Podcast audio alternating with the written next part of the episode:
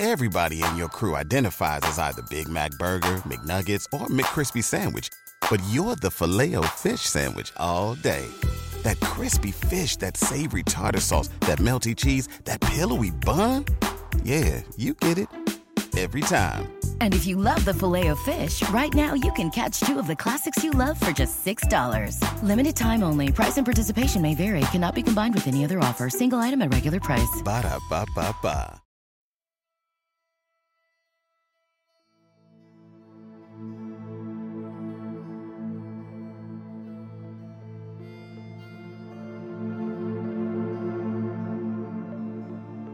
It is every parent's worst nightmare. You take your eyes off your child for a moment, maybe two, and when you turn around, they have vanished. Fortunately, thanks to technological advances and improved search methods, most of these children come home. But when two year old Deorr Kunz Jr. went missing in the summer of 2015 from a campground in Utah, he vanished without a trace, literally. A thorough search using police dogs, divers, helicopters, and hundreds of people on foot could not retrieve one trace of little Deorr. It was as if he had never been there at all. Some wonder if he could have fallen victim to one of the hungry wild animals that prowl the remote wilderness. Others believe he could have been abducted by a stranger with dark intentions. But many wonder if what actually happened is much more dark and nefarious than an animal attack or even a targeted kidnapping.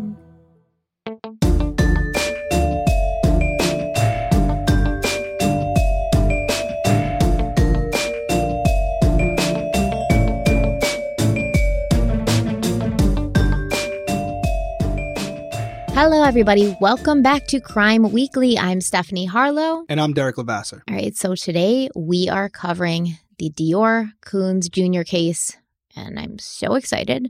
The disappearance of Deorr Kunz Jr. has become a puzzle that everyone wants to solve. There have been multiple law enforcement agencies on this case, and the case has garnered national attention across legacy media and social media alike. I've personally been asked to talk about Deorr on my own YouTube channel several times for years. And I remember when I first started looking into it a few years back, it actually hurt my head because it's a puzzle but it's like one of those knockoff puzzles that you buy from Amazon and it shows up with like three or four pieces missing and you don't figure that out until you've already spent hours carefully putting it together. But if I'm being honest, this case is more like getting a puzzle with all the pieces, but the pieces change as time goes on. They change in color and shape, they change in size and design. And I think we can all admit it would be very difficult to complete this puzzle to get the full picture of the puzzle when the pieces don't stay the same and they no longer fit together. So I finally decided that I did want to talk about this case. You know, I do, and I would like to talk about it with you because you not only have the law enforcement experience, but I can personally say that I think your instincts about people are very good. And you've allowed me to see various scenarios and situations from other cases that we've talked about in a way that I would really never have thought to view them before. And in a case like this, that's very important because it's easy to get caught up in like all the mystery and sort of lose the forest through the trees. No, I'm looking forward to it. Thank you for the compliment. And and full disclosure for you guys, we know you like this format where where Stephanie's kind of going over the case and I'm weighing in with natural reactions as the information is being delivered. On this particular case, I have zero. He knows clue. absolutely nothing, and I'm so pumped because I think that as we go through it, you're going to have questions and they're going to be the exact questions, the exact right questions to ask. Yeah, I have zero clue. I, I made sure I got the pronunciation of Deorr's name right, but right before we did this because I this is my first time hearing about it. Uh, so it, it will be different. I can't believe you've never heard about it. Never heard about it. I mean, I, I have my own cases I'm working, and obviously you're in this realm where you're constantly diving into these these cases. So, you know, there's a lot of people that need help out there. There's a lot of mysteries out there, and this name when you said it, uh, to be honest, I, it didn't even ring a bell. So I I have truly never heard of this individual. Well, I'm excited to dive in. And I told you earlier today when we were talking, I was like, I can't wait to talk about it with you because obviously I'm a human being. So I have my own opinions and my own thoughts. And, I, you know, I'll admit my own biases about, about this case. And I'm looking forward to sort of, you know, not necessarily having you level me off because I do truly believe that at the end of it when we when we go over everything, you might end up feeling, you know, the same way that I do. And to me that's going to be validation. It's going to be the validation that I that I need and I desperately want. Um, but we may end up even after going through this, I may end up feeling differently after talking to you so who knows? You know, you may talk me off a ledge like you do sometimes. Hey, listen, we agreed on Kaylee, but I guess that's not much of a surprise, right? No. uh, that's really not a good example. It's like saying everybody loves ice cream, you know? Like, yeah. Yeah. Yeah, that's fair. Although I am lactose intolerant, I still love a good ice cream. Are you lactose intolerant? Yep. Learn something new every day. Doesn't stop me. Really? I'll crush a milkshake. I was saying, I always like you're always eating ice cream, man. yeah you know? That's not good. Yeah, no, it's not, Stephanie. You're right. Do you have medication that you take to keep it like in check? I'm sure. I'm sure I do. But you don't take it? No, no, no, no, no. So maybe the ice cream comparison wasn't the best for you. Uh, listen, I, like I said, I love ice cream just like the guy next to me. I, will crush an ice cream. I don't. I'm not one to turn it away. I do love a chocolate milkshake. I, I don't discriminate. Strawberry, chocolate, vanilla, Oreo. Oreo. Oh, the peanut butter ones. Damn. Never met a milkshake I didn't like. all right, all right. Let's dive in. I'm excited. Guys, if you're listening on audio, remember we do have a YouTube channel as well.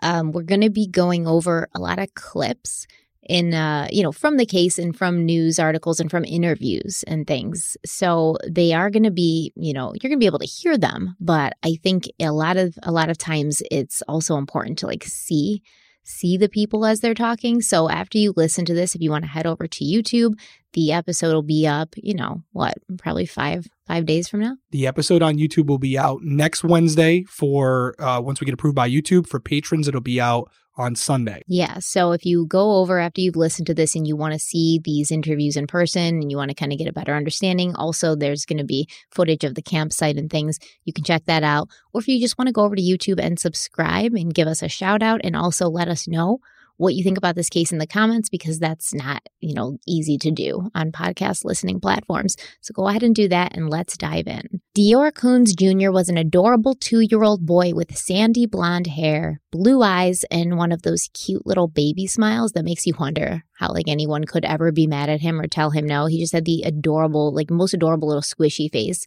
He was born on December 30th, 2012 in Idaho Falls, Idaho, and despite his young age, Deorr seemed to be a child that was filled with personality. He was always happy, always trying to make other people happy by dancing around and making silly faces. His mother, Jessica Mitchell, would say that he was just starting to get to that fun age where he was becoming more engaged with the world around him, and she and Deorr's father, Vernal, had started teaching their son how to ride his little tricycle. Deorr was also very close to his parents, especially his mother.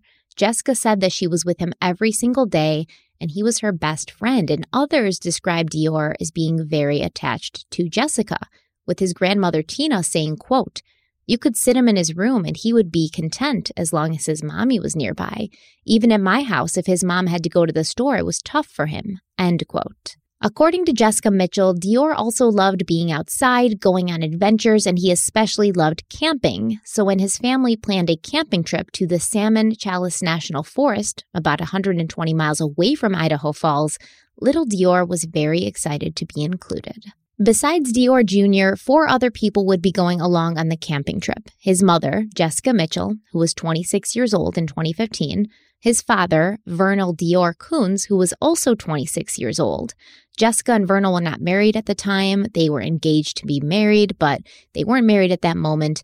Also on the trip was Jessica's 76 year old grandfather. His name was Robert Walton, and Jessica had been his primary caregiver for the last six months as his health was not doing well, and Bob was on oxygen at the time. Bob had also invited along a friend of his, 35 year old Isaac Reinwand. Although Bob and Isaac had known each other for five years, this would be the first time that Isaac had ever met Jessica, Vernal, or little Deorr.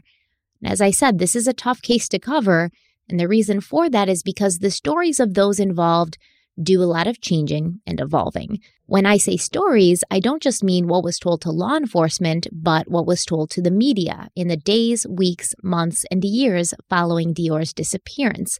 As well as what was told to two separate private investigators who were brought onto this case by the family. The two media outlets that covered this case the most extensively were KTVB out of Boise, Idaho, and East Idaho News, uh, specifically Nate Eaton, who is best known for his extensive coverage during the Lori Vallow and Chad Daybell saga that occurred a few years ago.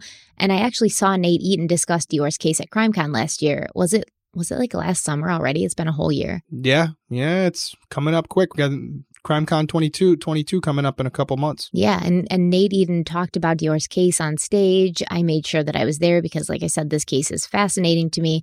And Nate's been on it pretty much since the beginning, and he was actually the first person to interview Deorr's parents, Jessica and Vernal, just a few days after their son went missing. So I know it's a little early to take a break, but we are launching into the timeline next, and it's not going to give us an opportunity to really break through that. So we're going to take our first break now. Don't be mad at us because I promise there's a lot of uh, interesting stuff coming.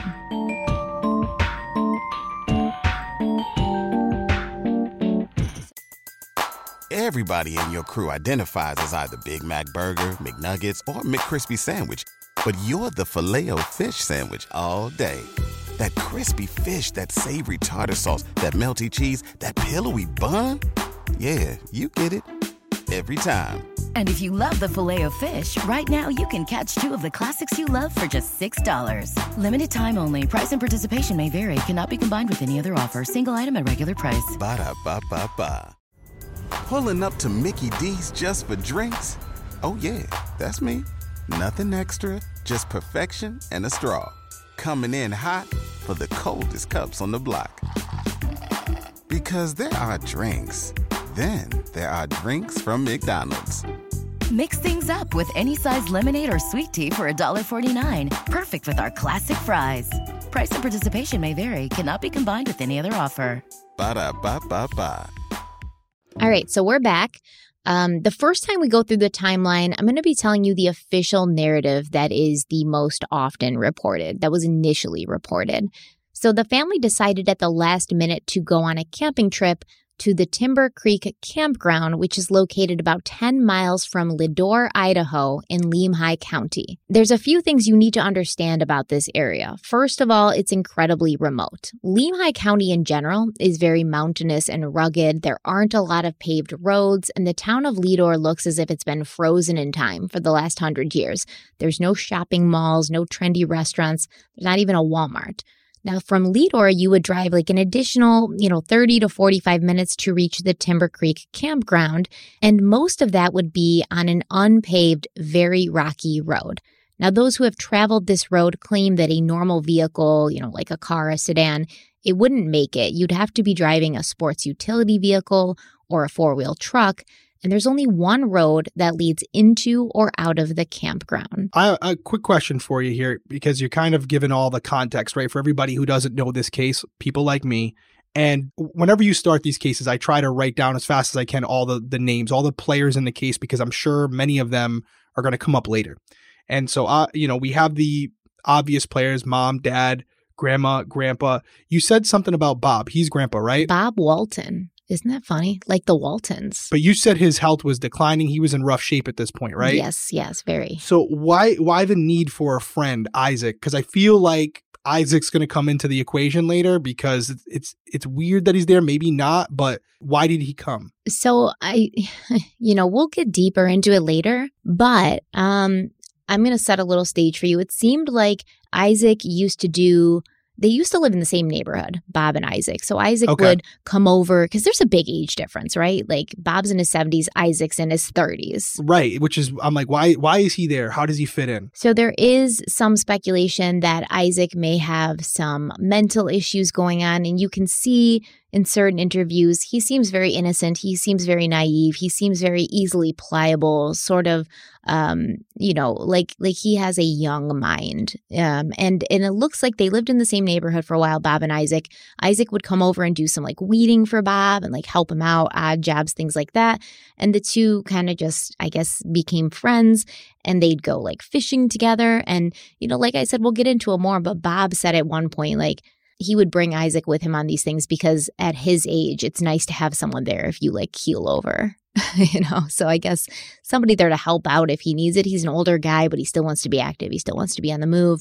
And Isaac was there just as like a, a helper slash friend, I guess. a caregiver a little bit, like a unpaid caregiver. Okay, that makes sense. yeah, an unpaid caregiver. exactly. Basically, yeah. you know, but someone who could help him if there's a you know tough terrain. Or, I, I get it. I just wanted to see if there was anything else that we weren't hitting that would explain why this gentleman was there. But it, it sounds pretty innocent at this point. So that was all I had. So we're going to play a quick clip, and this is of Nate Eaton actually driving that very rocky, very rough road that I was talking about. And we're getting bounced all over the place. You can see that it is not paved. There's rocks everywhere. And you would really need to be in an all-terrain vehicle or an SUV to even get to where the family was camping. So the camping site itself is very basic. Um, I'm not a camper to begin with. I don't like camping. No, No, I don't. didn't I've- see that one. I've only been once and I didn't like it. I don't understand. And listen, I'm not judging anybody, but I don't understand why anybody would choose to sleep on the on the ground.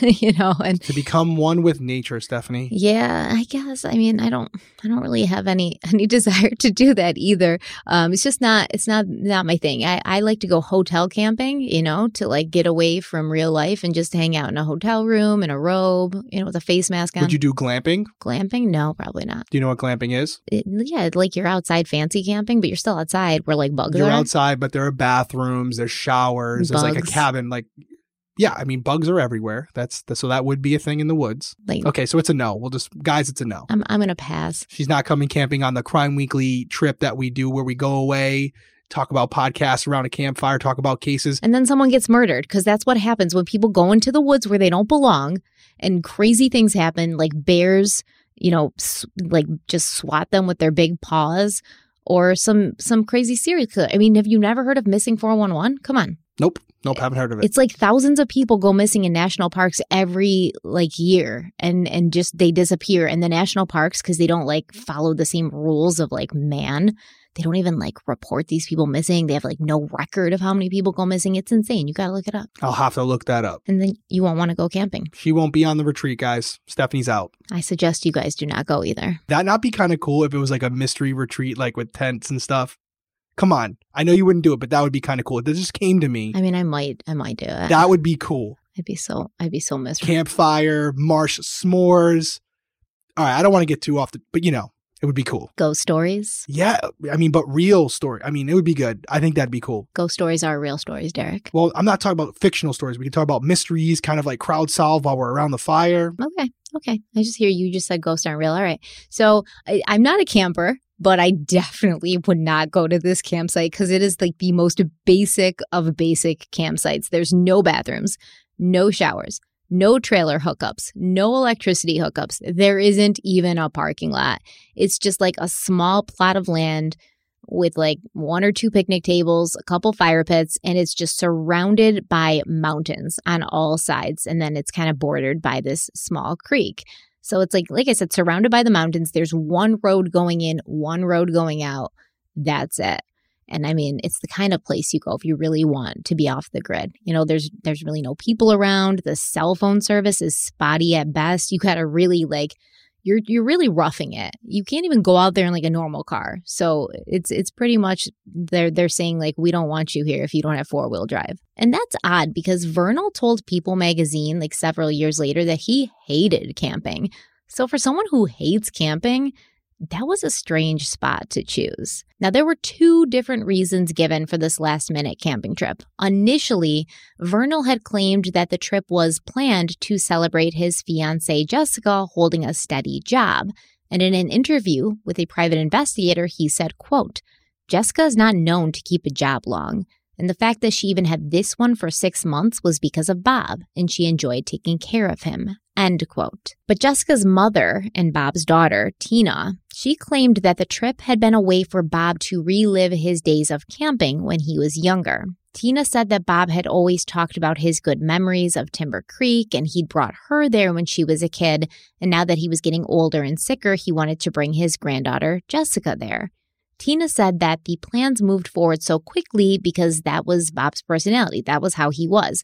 When he decided he wanted to do something, he wanted to do it right away. So the trip had to be put together very quickly and everyone sort of had to go along with it. Makes sense. I could see that happening. You know, kind of sees he's on the back nine and wants to, you know, experience that with his granddaughter before, you know, like he gets too uh, unable to do that. Yeah, and to be fair, you know, this is often pointed out as one of the changing stories or like different people in the party having different stories, but they could have been there for both reasons, right? Like True. Good point. Bob says I want to take a camping trip. I want to bring you to a place I had a lot of fun when I was a kid, et cetera, et cetera. And, you know, Jessica worked for him. The reason she had that job for six months was because of him. So it could have been a thing where they were like, yeah, and we'll celebrate, you know, the, fact that Jessica's held onto a job for half a year. This is going to be great. Like, we'll kill two birds with one stone kind of thing, right? It could have been both reasons. Yeah, seems innocent. So the group left Idaho Falls in two vehicles. They were following each other. Little Deorr drove with his mother and father, and Bob drove with his friend, Isaac Reinwand. They left around 6 p.m., and about an hour later, they stopped to fill a tire on Bob's camper with air. By 8:30 p.m., the group had arrived in Leadore and they claimed they tried to eat at the Silver Dollar restaurant, but it was closed. So instead, they headed over to the Stage Stop convenience store to get some snacks and supplies before making the rough and rugged trip out to the campsite. They arrived at Timber Creek as it was getting dark, most likely just after 9 p.m., and according to Isaac Reinwand, he helped start a fire and then everyone went to bed because it was so late. Now, this is another thing. Um, this is something that I just kind of noticed over the last couple of days as I was listening to interviews. The normal time that, that they give, like when Isaac Reinwand was asked, what time did you guys get there? He said, you know, it was, it was dark. And sometimes he would say like it was getting dark. But when Nate Eaton talked about it at CrimeCon, he said they didn't get there till midnight, which is confusing because the the the normal narrative, like the initial story, was that they got there around like nine nine thirty. As it was getting dark, it was late, and they went to bed. So I'm not sure if he just misspoke or you know what, because he has been in close contact with the family, and he was the first person to interview them, and he interviewed like everybody on this case. So I wonder what that was about. That's a big discrepancy. It's a big discrepancy, right? That's a big window. And I'm, you know, my initial thought, without doing any research into it myself, would be that Nate might be wrong. I would like to think they wouldn't be off by you know three or four hours. Three hours. Yeah. Yeah, but I mean, also on the other hand, it could be that their time changed as they spoke to other people because they were trying to still figure it out. There's a lot that can be taken from it, but you know, it's um whenever you have someone who is there, give a time. If they're to believe believed to be innocent and not you know guilty of anything, they would have no reason to lie. But that is a big window. Three hours is a big, um, a big time window where you have to wonder why is it so far off. Yeah, and they left Idaho Falls at six, right? So it's not going to take six hours. Would you say forty five minutes? No, 45 minutes from Leadore to the campsite, about an hour and a half from Idaho Falls to Leadore. They had to stop for the for the tire. But that's not six hours. No, No. no, no. So it does seem like it would be more in line with nine. Yes.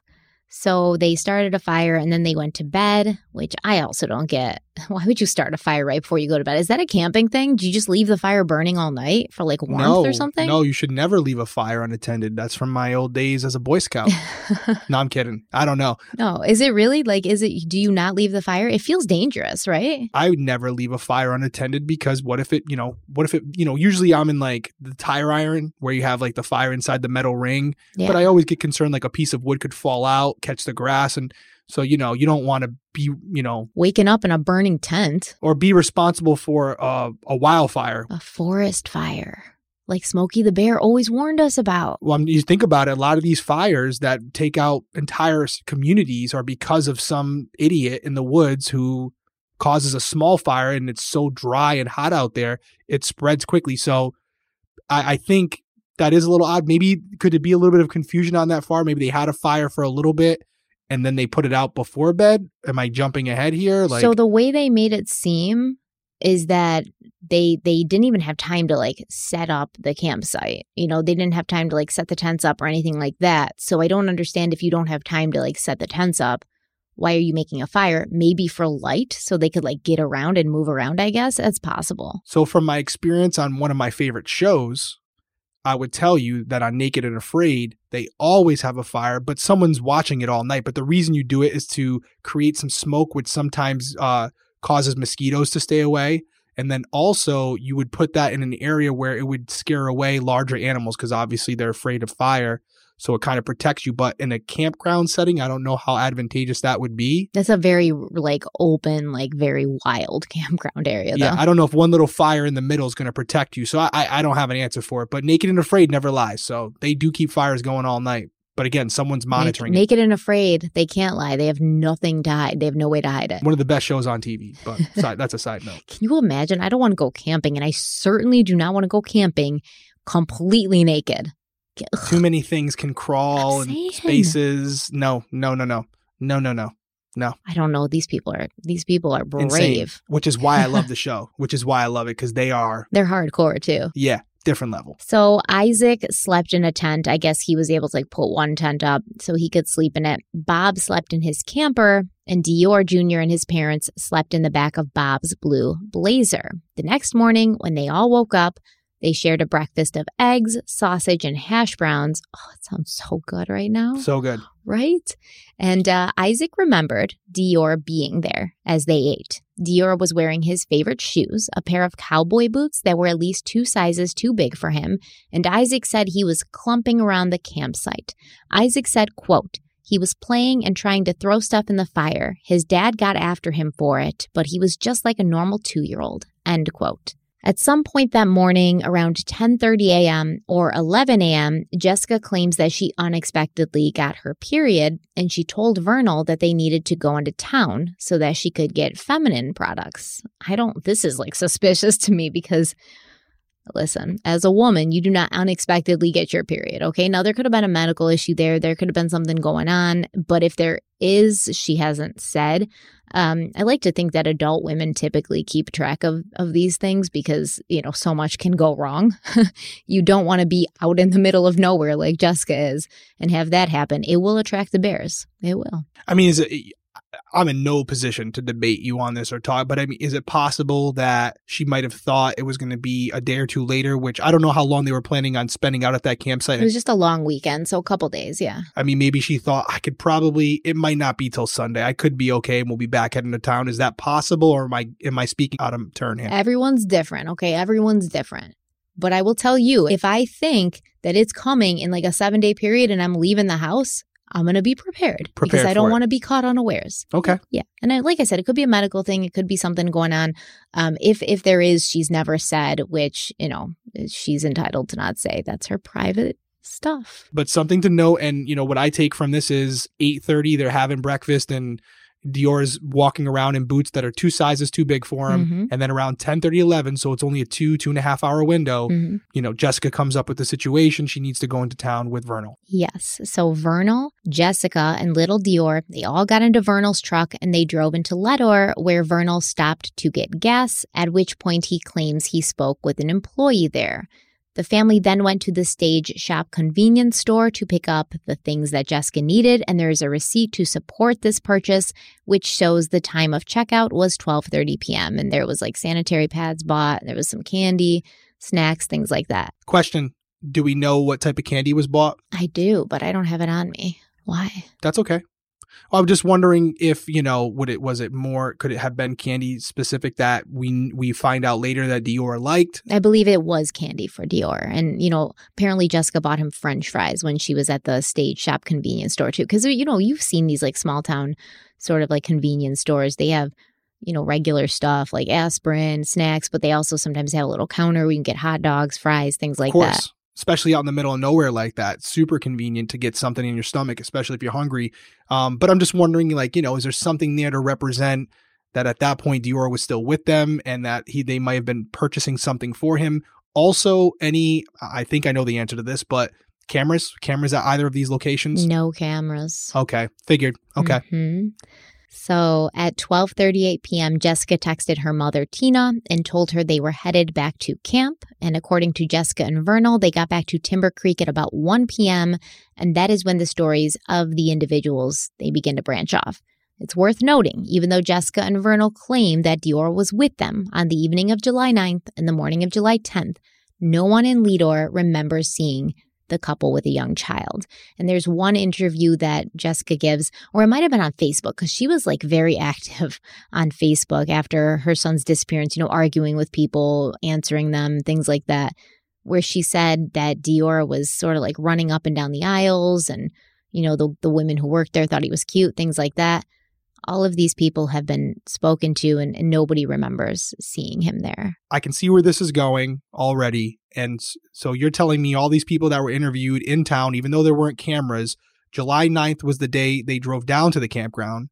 And July 10th is the day that you're referring to when Jessica has the incident and she needs feminine products and they go back into town. Yeah, so they were in Leadore on the 9th, right before they went to the campsite, and they apparently stopped at, you know, the convenience store and no one remembers seeing Deorr then, and they don't remember seeing him on July 10th either. And I mean, this is a small town. I think there's like 500 people that live there. This is literally a town that looks like it just stopped, like changing in the 1920s.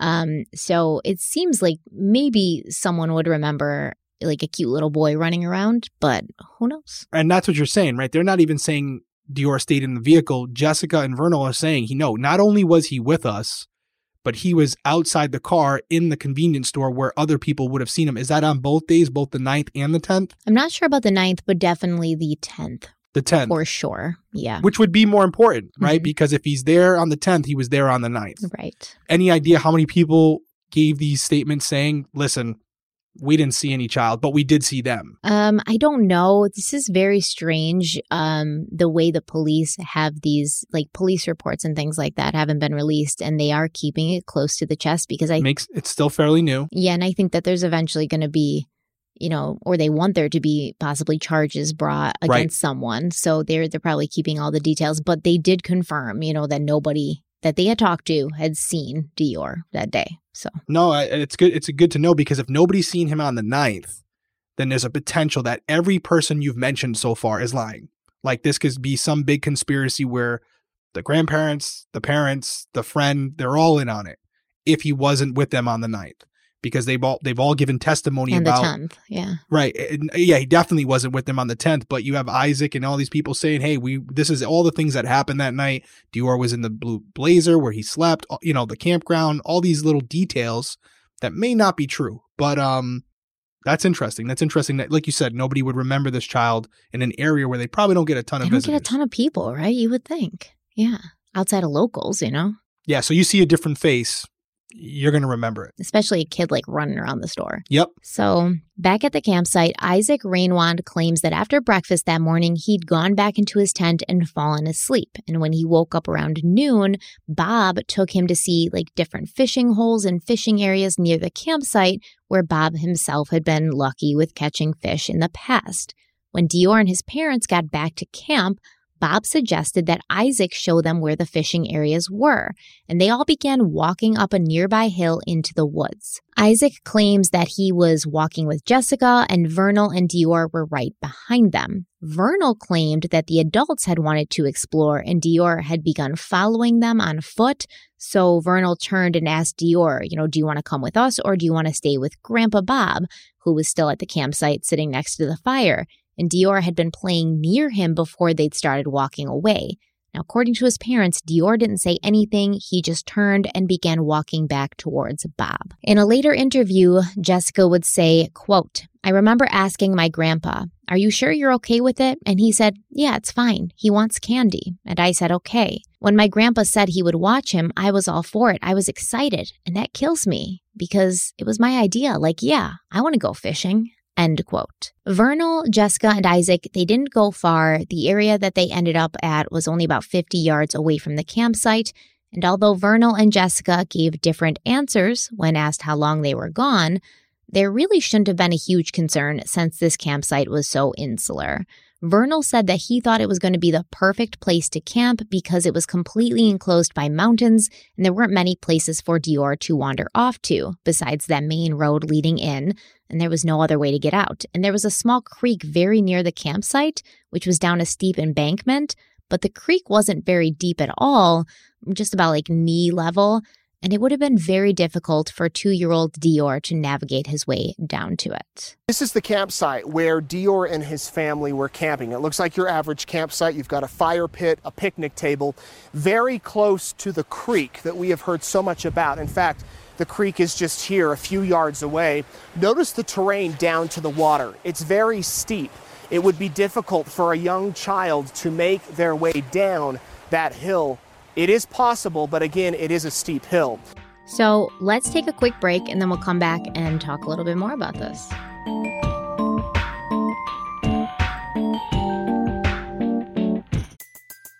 Everybody in your crew identifies as either Big Mac Burger, McNuggets, or McCrispy Sandwich. But you're the filet fish Sandwich all day. That crispy fish, that savory tartar sauce, that melty cheese, that pillowy bun. Yeah, you get it. Every time. And if you love the filet of fish, right now you can catch two of the classics you love for just $6. Limited time only. Price and participation may vary. Cannot be combined with any other offer. Single item at regular price. Ba da ba ba ba. With LinkedIn Jobs, we tap into a network of more than a billion professionals to help you find quality professionals quickly and easily for any role you need. Marketing wizards? Found them. Software engineers? Found. That project manager I could never seem to hire? And found. LinkedIn Jobs quickly matches your roles with candidates with the right skills and experience. In fact, 86% of small businesses get a qualified candidate within 24 hours. Post your first job for free and get started at linkedin.com slash spoken. That's linkedin.com slash spoken. Terms and conditions apply. Okay, so we're back from break. That video was really helpful. Definitely gives you a better perspective of what we're dealing with. The videos and photos always help. You have your own visualizations of like what you're talking about, what it looks like to you. It's always going to be different than what it really is. Um, this is going deep, but any clue based on witness testimony if Deorr was still wearing these boots that were two sizes too big for him at this point? He was, yeah. Okay, so that would line up with that video we just saw where, let's say for a second, he had sneakers that fit properly. That would still be a very difficult hill for a small child to go down, you know, and not fall and then also get back up. Yeah, two year old, a two year old. A two year old Yeah. now add in the fact that they had boots on that clearly didn't fit them and they, as you described earlier, clunking around in them, just walking on flat ground. So a recipe for disaster right there in and of itself. Well, Jessica claimed they'd only been gone about five minutes. Vernal said it was more like 15 to 20. But either way, Vernal said that during this exploring adventure, he had spotted some minnows that he thought Deorr would like to see, so he went back to camp to get the boy and bring him back to see the minnows. When Vernal was approaching the camp, he saw Grandpa Bob sitting by the fire, but he did not see little Deorr anywhere. Vernal claims he shouted to Bob, asking him where Deorr was, and Bob responded that he thought Deorr was with him. In a later interview, Jessica said that Bob told them Deorr had been sitting by a tree and he hadn't been able to tell if Deorr was playing in the dirt or looking at his shoe. And allegedly, Bob had told her that he couldn't remember if he had dozed off or lost track of time. So obviously, once again, these are vastly different stories, right? Vernal claims that Bob said he thought Deorr was with his parents, but Jessica claims that Bob told her he'd seen Deorr playing by a tree and then he might have dozed off or lost track of time. And Jessica said that she specifically talked to Bob and said, like, are you sure you're okay with this? And Bob was like, yeah, absolutely.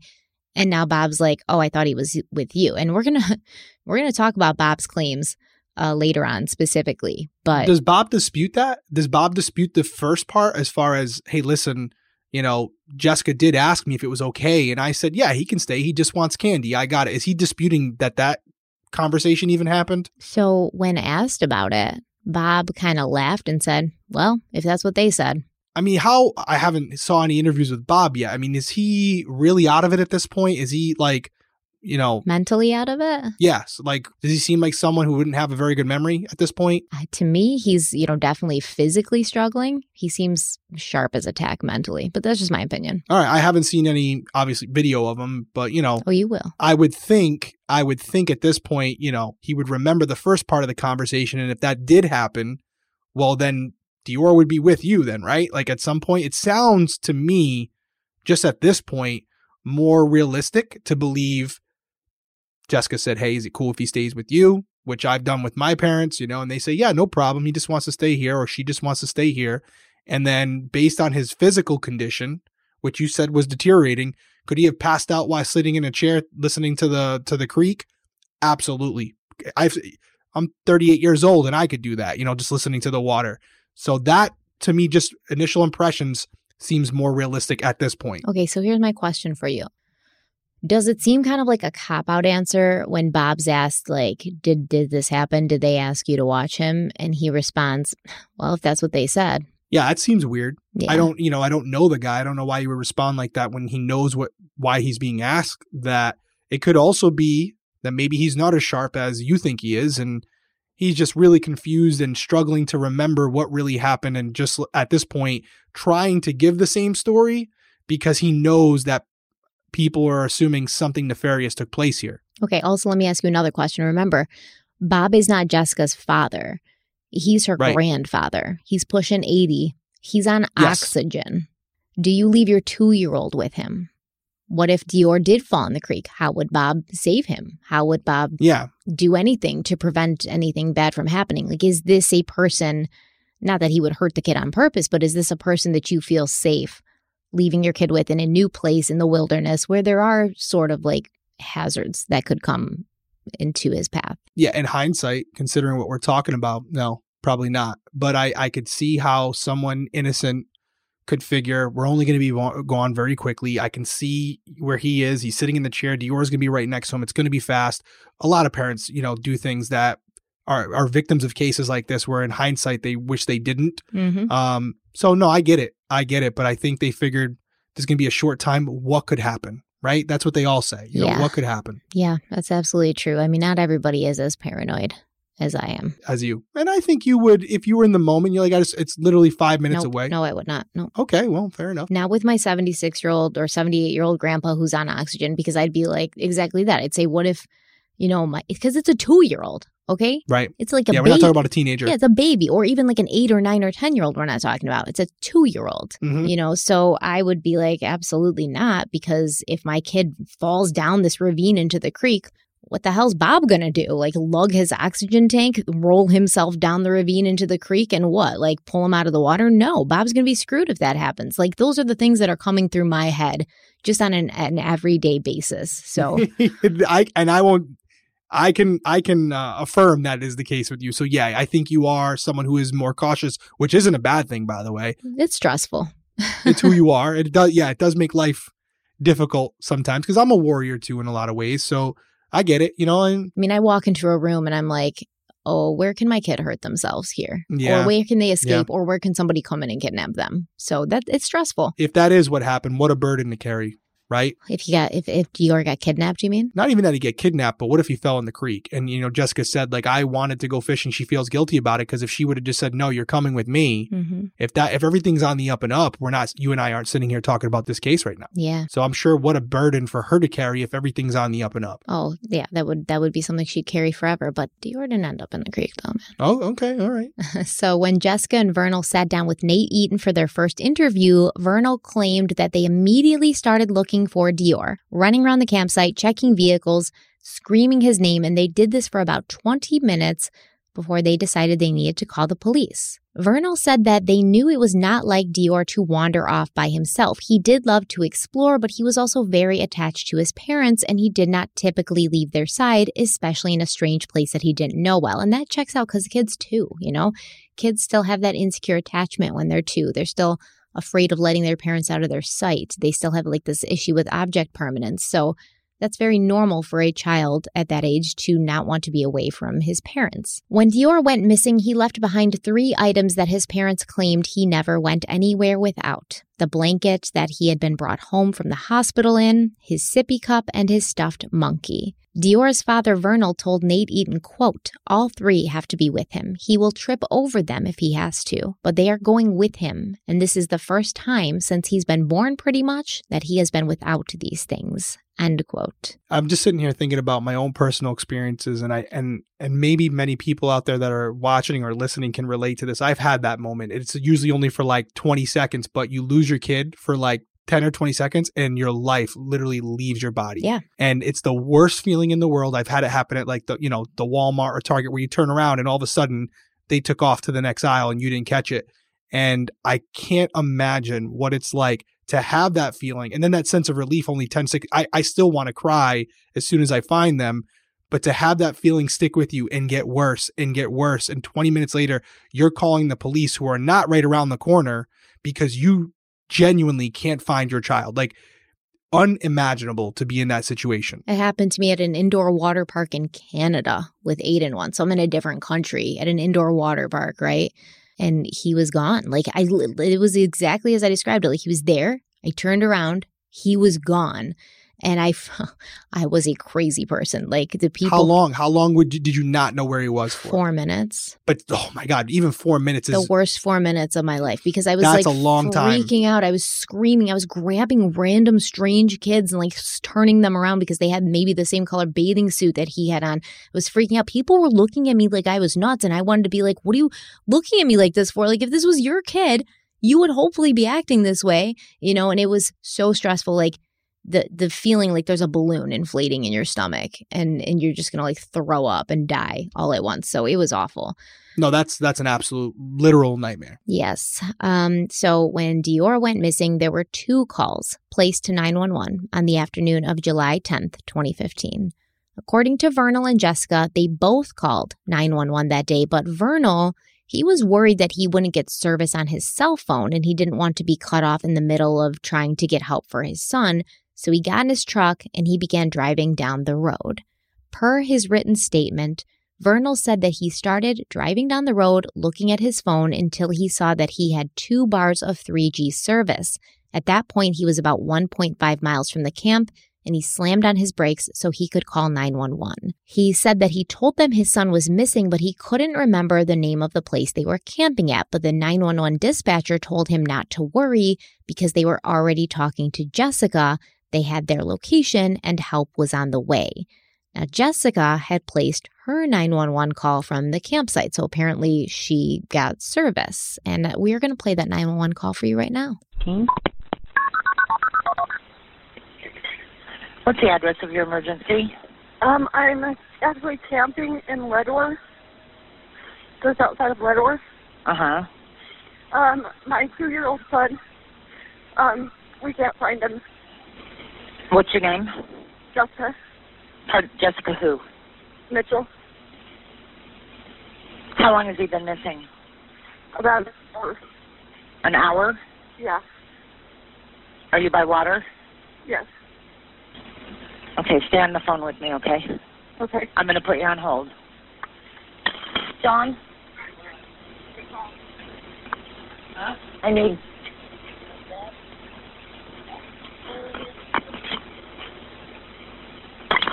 Do you know which campground you're in? Uh, What? Timber Creek. Pardon me? Uh, it's Stone Reservoir, Timber Creek. Stone Reservoir? Yeah, or Timber Creek. Hold on. We need search and rescue.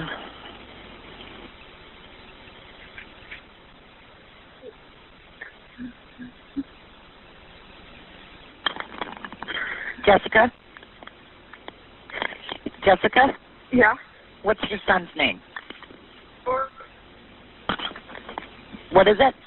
your O R R. What's his first name? That's his first name. Your Oh. B O R R? O R. Just O R R? Okay. What is he wearing? He was wearing cowboy boots, a blue um pair like pajama pants and a camel jacket. And he's got shaggy blonde hair. How tall is he? Hello? I I'm not exactly sure how he's about Are you there? yeah. Okay.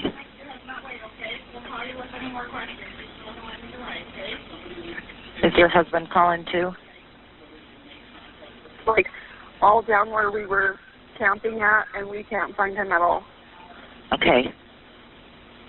Hang on. Do you know how far outside of Leadore you are? What? It's the turn off right after like the general store and the post office. in Leadore, and it's at Timber Creek. As you're going up over the pass? Um, if you're in Leadore and you're at the like gas station, you take the street on the left-hand side, right across the street from the gas station, and go straight out that street. Is it a paved road? Um, no. Okay, as you're headed towards Leadore, you take a right on the street across the street from the gas station. It would be a left. A left. Yeah. And it, And- there's a sign that says like Timber Creek and Okay, stuff like that. and you're gonna like from Idaho Falls. Yeah. Okay. Hang on just a second. She said you take a left on the street just past the gas station as you're coming in from Idaho Falls,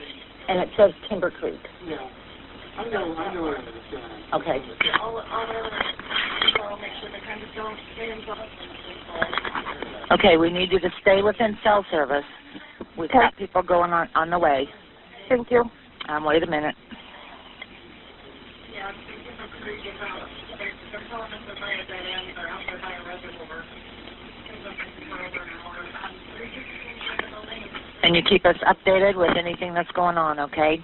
Okay. All right. Don't don't go away from cell service. Okay. Okay. Thanks, Jessica. Thank you. Bye bye. Bye. So I know that was, you know, a couple minutes and it was a little long, but it was important because a couple things happened during the call that I want to address. Because to be fair, it did seem like Jessica kind of had spotty service, especially at the beginning of the call, right? She was cutting out when she was saying his name, like the whole thing wasn't coming through. So, you know, it's definitely a known fact that the cell phone service in that area is bad. But pretty early on in her call, you hear someone else in that room talking to Vernal and saying, Yeah, don't worry, Vernal, we have someone on the way. That's, you know, pretty early on in her call. Um, so that's important. Why? Why? I feel like you're saying it's important for a different reason than I'm thinking. So I don't want to. What? Why are you thinking that? So in Jessica's written statement, there seems to be a discrepancy. She claims that when she hung up with the 911 dispatcher, she removed all the items from her pockets and threw them into the passenger seat of Vernal's truck. And if you're watching on YouTube, we're going to put up a screenshot of this written statement. Now, many people have wondered how she was able to do that when, at the time of her call, Vernal was allegedly over a mile away. And according to a time distance study, it would have taken him over 16 minutes to get back to camp from the area he claimed he'd been when he called the police. Jessica's 911 call has been released to the public. Vernal's never has been. However, according to a later investigation from a private investigation firm, it seems that Jessica's call was made at 2:28 p.m., but Vernal's call was made at 2:22 p.m., 6 minutes before Jessica's call went through. So if we believe his statement, as soon as he got on the phone with 911, he told them his son was missing and he didn't know where they were, and the dispatcher reassured him that they were already talking to Jessica and you know Jessica had given them the location. So that that's strange, right?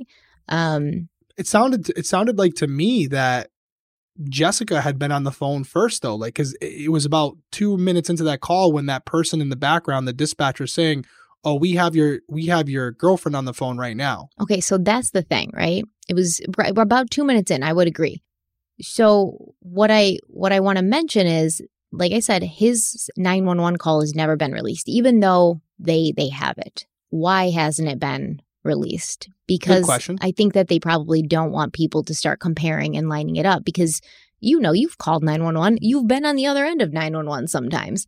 You don't just call and say like my son's missing and then they're like don't worry Vernal, we're on the way. Like you have to give them information. You have to tell them what your name is, what your son's name is. It takes a little while to get to that point. So there's people that believe that Vernal actually never left the campsite, that he made his call from the campsite because I guess that they enhanced some of the um, the audio, and people believe that that Vernal can be heard in the background of Jessica's call saying, "quote I made the call." Now I don't hear it in the clip, but people swear that they do. And we got some crazy good headphones. Not that I mean we're listening to a YouTube clip, but we got some crazy good headphones in. I hear like a man talking in the background, but that could be Bob. That could be It sound it sounded like and I you know, I've never heard Vernal, but it sounded like an older man.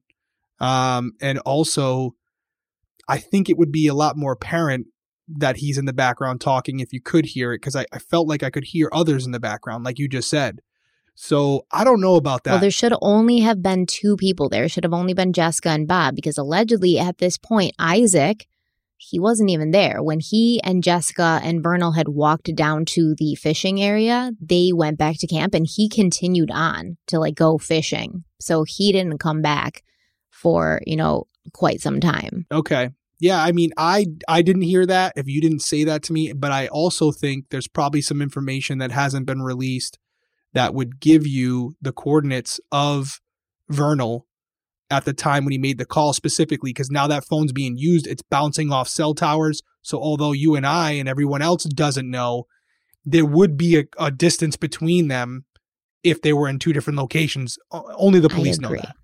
And remember that you said that. Okay. All right. And what do you make of Jessica and her statement saying that when she hung up with the 911 dispatcher, she took all the items out of her pocket and threw them into the passenger seat of Vernal's truck? I, you and I have talked about this before about witness statements, like people who are genuinely like real witnesses who uh, have nothing to do with the crime and want to help.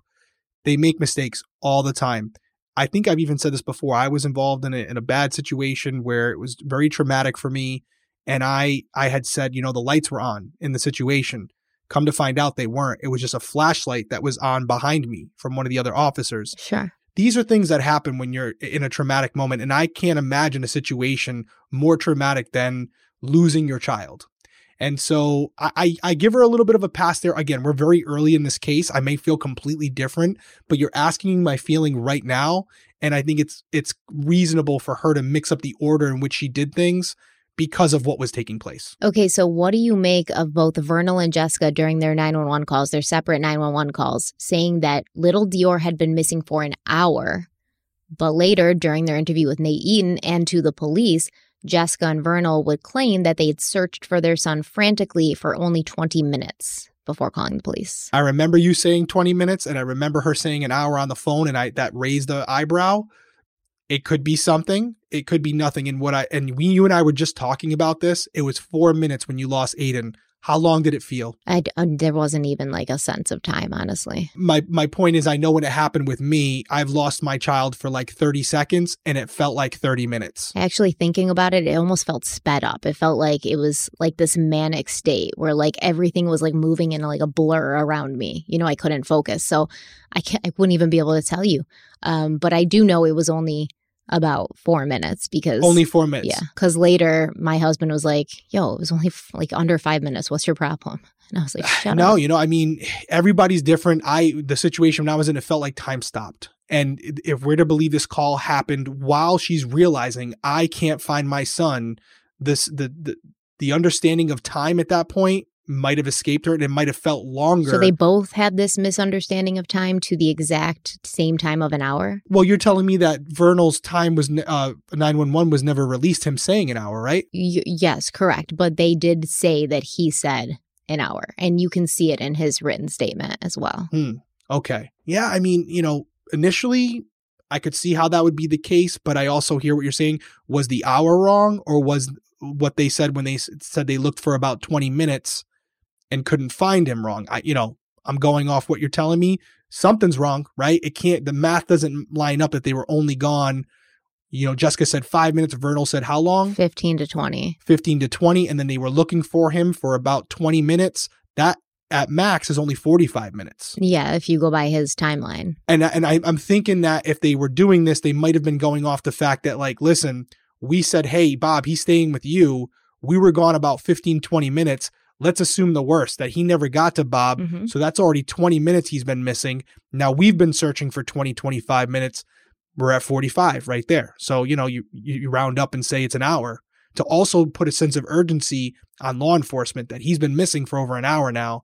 Get here as fast as you can. This is serious. And it could have been something where he actually was missing for an hour, but then they're like, that kind of looks bad, you know? So That's a long time, yeah. let's yeah. say 20 minutes when we interview with Nate Eaton, you know? And I feel like you're going to hit me with some curveballs here. It can't be this straightforward. So I know you're asking me these questions and going to have some stuff that you hit me with later that's going to contradict it like crazy.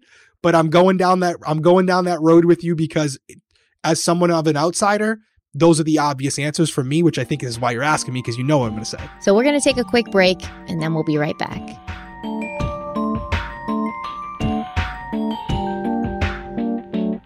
So when Deorr vanished, he was wearing his cowboy boots, blue pajama pants, and a camo jacket. And his parents didn't necessarily say that he had gone missing with one of his Hot Wheel cars, but they did say that this toy was missing from the campsite, so it was kind of inferred. Authorities were at the Timber Creek campsite by 3:45 p.m. and a massive search began. The obvious area of concern was the shallow creek down the embankment from the campsite. It wasn't that deep, but Deorr was only two years old, and young children can drown in only two inches of water. The Lemhi County Sheriff's Office and search and rescue teams pulled out all the stops, and initially they were hopeful because, according to the parents, they'd only taken their eyes off of Deorr for such a short window of time. So, if the child had wandered off, he wouldn't have been able to get far. They brought in both scent dogs and cadaver dogs. They had helicopters with infrared and boats with side scan sonar attached. They had volunteers on foot, on ATVs, and on horseback. And they performed grid searches through a 2.5 mile radius around the campsite. And they even had divers come in to search the creek and the reservoir that it led to, but there was absolutely no sign of Deorr. Not an article of his clothing, not one of his cowboy boots, which were so big on him that he had trouble walking in them, no little toys, no blood, nothing. They even had search and rescue members doing grid searches in the creek on their hands and knees, and they still came up with nothing. And this was very unusual given that Deorr was so young and he'd been missing for such a short amount of time, and there really wasn't any place that he could have gone. You'd think with such a massive search, if he'd wandered off, he would have been found.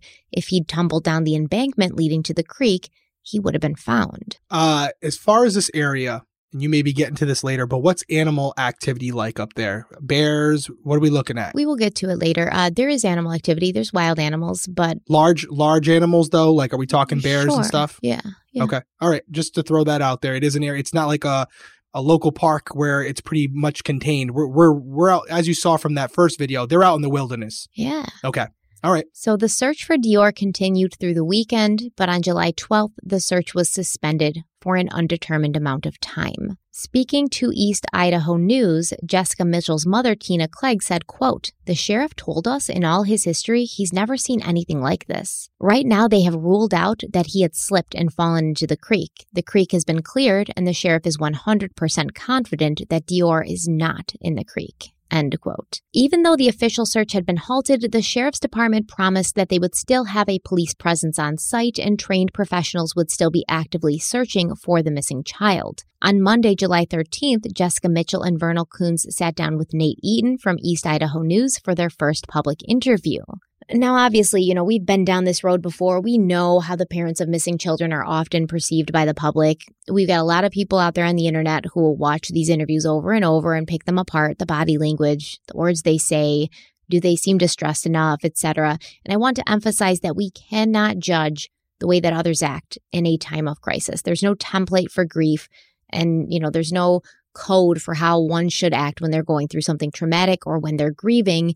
And there's a variety of factors that can dictate this. It's completely normal to react in ways that you can't control, and none of them are right or wrong. A person might be in total shock and not show any emotions, or they might react in what can be perceived by others as a strange way, you know, such as laughing when there's nothing funny about the situation.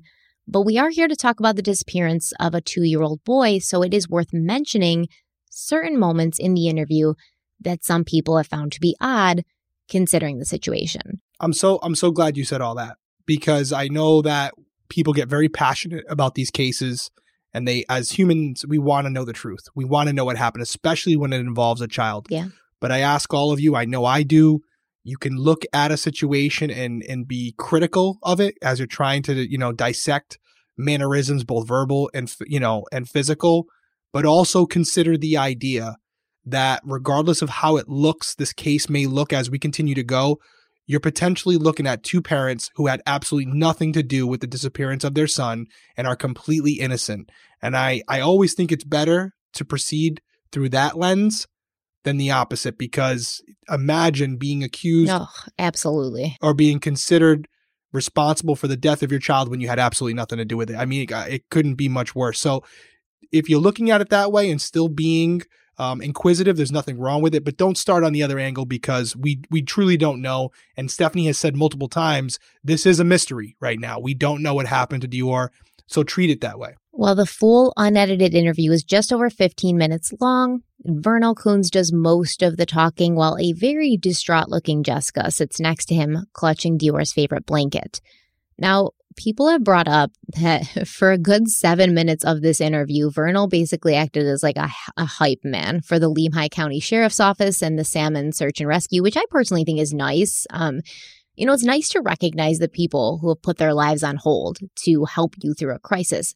But I do have to admit, I find it a bit strange that he spent so much time giving them their flowers because you would think that like the main goal with this first interview would to be like to get the word out and have the general public be on the lookout for your missing son. So it feels like raising awareness for the disappearance, talking about Deorr, talking about what he liked, what he didn't like, you know, was he shy around people? What's his vocabulary like? Does he know his name? Does he know his parents' phone numbers? Things like that. That would be a, you know, the main goal of the conversation. So I'm going to play a clip of a couple points from this interview and then we'll discuss.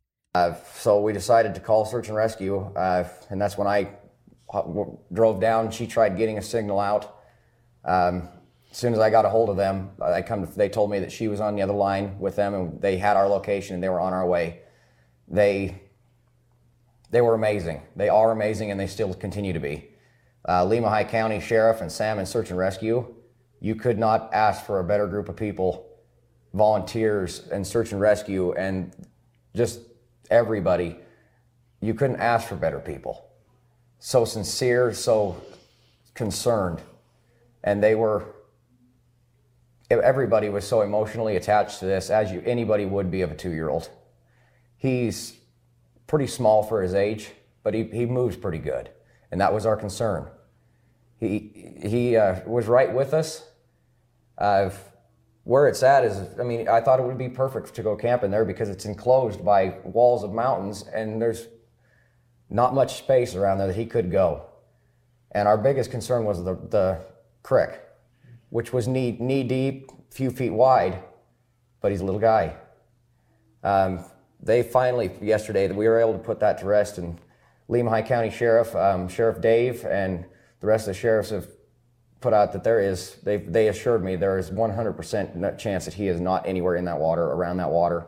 They have torn that creek upside down and in and out. Divers uh, have gone through wetsuits along with the helicopter. That was the world's most advanced search and rescue helicopter uh, volunteered out of Montana.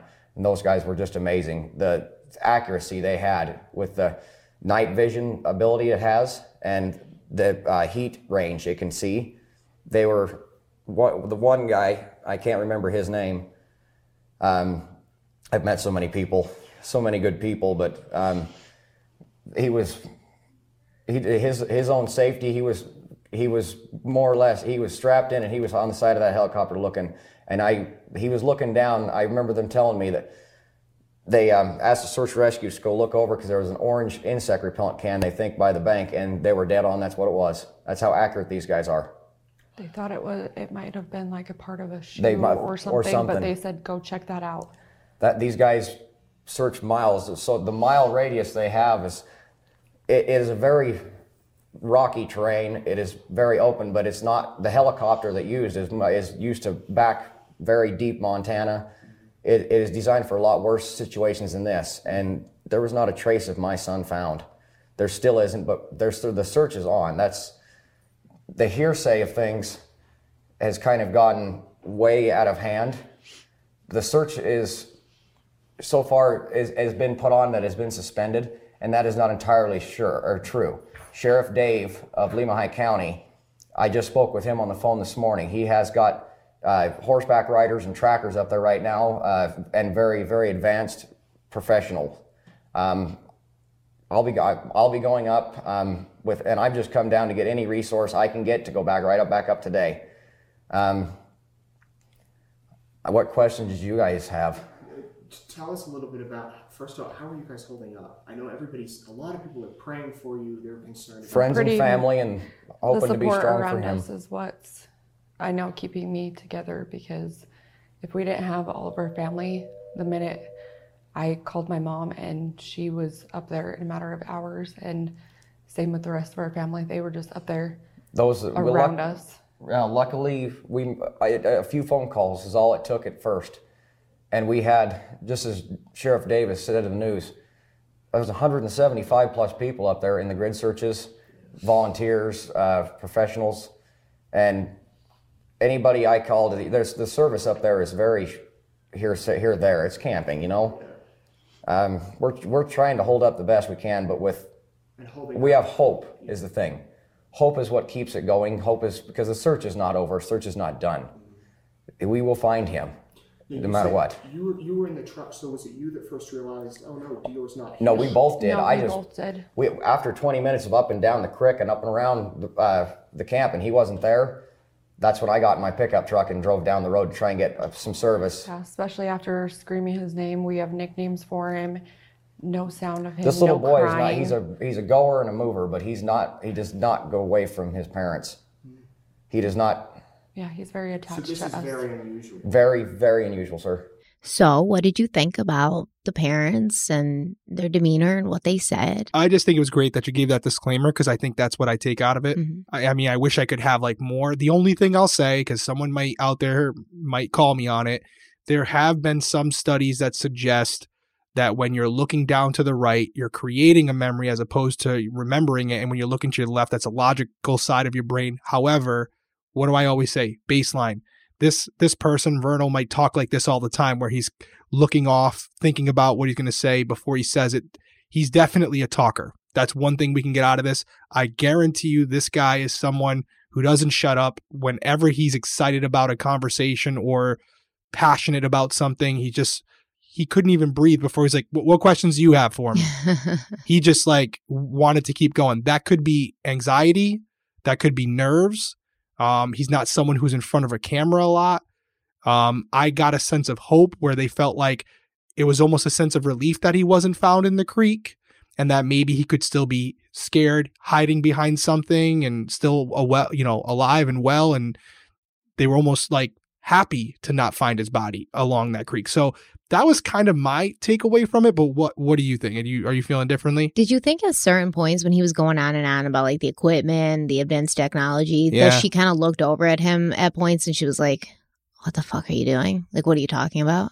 Yeah, I mean, I definitely see where you and where everyone could come from from that. Oh, I don't know if anybody else said that, but I just noticed when I was watching again for like the fifth time, I, she was kind of like glancing over him and her her foot was kind of like bobbing, you know, and it was it would be a way I would look at my husband if I was like, "Shut up," you know. You could tell a lot was running through her head. Someone came in the room while she was while she would they were sitting here. You could see her pointing like off like off her hip. Some, yeah, there's people in and out of the room the the whole time. Yeah. she seemed very very out of it as far as like you know like she's her head was everywhere she's probably got a million thoughts running through her mind he just seemed very nervous and as far as him like talking about the helicopter and how advanced it was Mhm. You think it's just like babbling out of nervousness? maybe and that like i don't know he feels like he might be like a really like pro military pro law enforcement person. I don't know. Maybe he's trying to give them um credit and kudos because he knows they're going to see it and he wants them to keep looking really hard for their son. Maybe he feels like that's going to incentivize them to look even harder because he's he's their biggest cheerleader. I don't know i don't know So some people think he was like building them up and like complimenting them so heavily because I mean it is a little extra there. You know, some of the nicest people I've ever met in the world. is a little extra. Some people think he may be doing that to sort of like take attention off of himself. So if there's anybody on search and rescue that encounters something that might make them suspect the parents, they would be like, ah, but they're nice. They're nice people, you know. which I guess is possible, but really dumb, right? Like if you think for a second, like, man, if I'm out here rooting for these guys who are risking their life to find this little boy, if they find something that implicates me because I had a five minute conversation with them and gave them a couple props on some news channel, they're gonna get rid of evidence that implicates me. I mean, if you think that's possible that these guys are going to do that for you, you're a moron. I'm So, sorry, I don't know what to say. You're a moron. I hate to say it, but he kind of reminded me a little bit of Chris Watts in the interview. You know, you know how Chris Really? was sort of nervous, like rocking back and forth, talked a lot, like super like active talking, um, kept saying like, I've got no recollection, I've got no recollection. Um, and it kind of bugged me that Jessica didn't talk a lot. And it felt like whenever she did open up her mouth to talk, he cut her off and interrupted her, almost like he was afraid of what she might say. I, de- I could I could see that. She definitely tried to talk near the end and he he jumped right over her. I I saw that as well. but that could be their dynamic. Like you said, he could be that guy. And I've I've talked to people like this where it's like you can't get a word in edgewise. Did you see when he was like talking and Nate's just sitting there being a good interviewer, letting him talk, and then he's like, "Yeah, yeah, yeah. So what questions you got? Yeah. You know, like you know?" And Nate's like, "Well, I, uh, uh, you know, he's he's like, oh, thanks, appreciate it." You know, Well, in this interview, right, Vernal also said that there was already rumors flying around.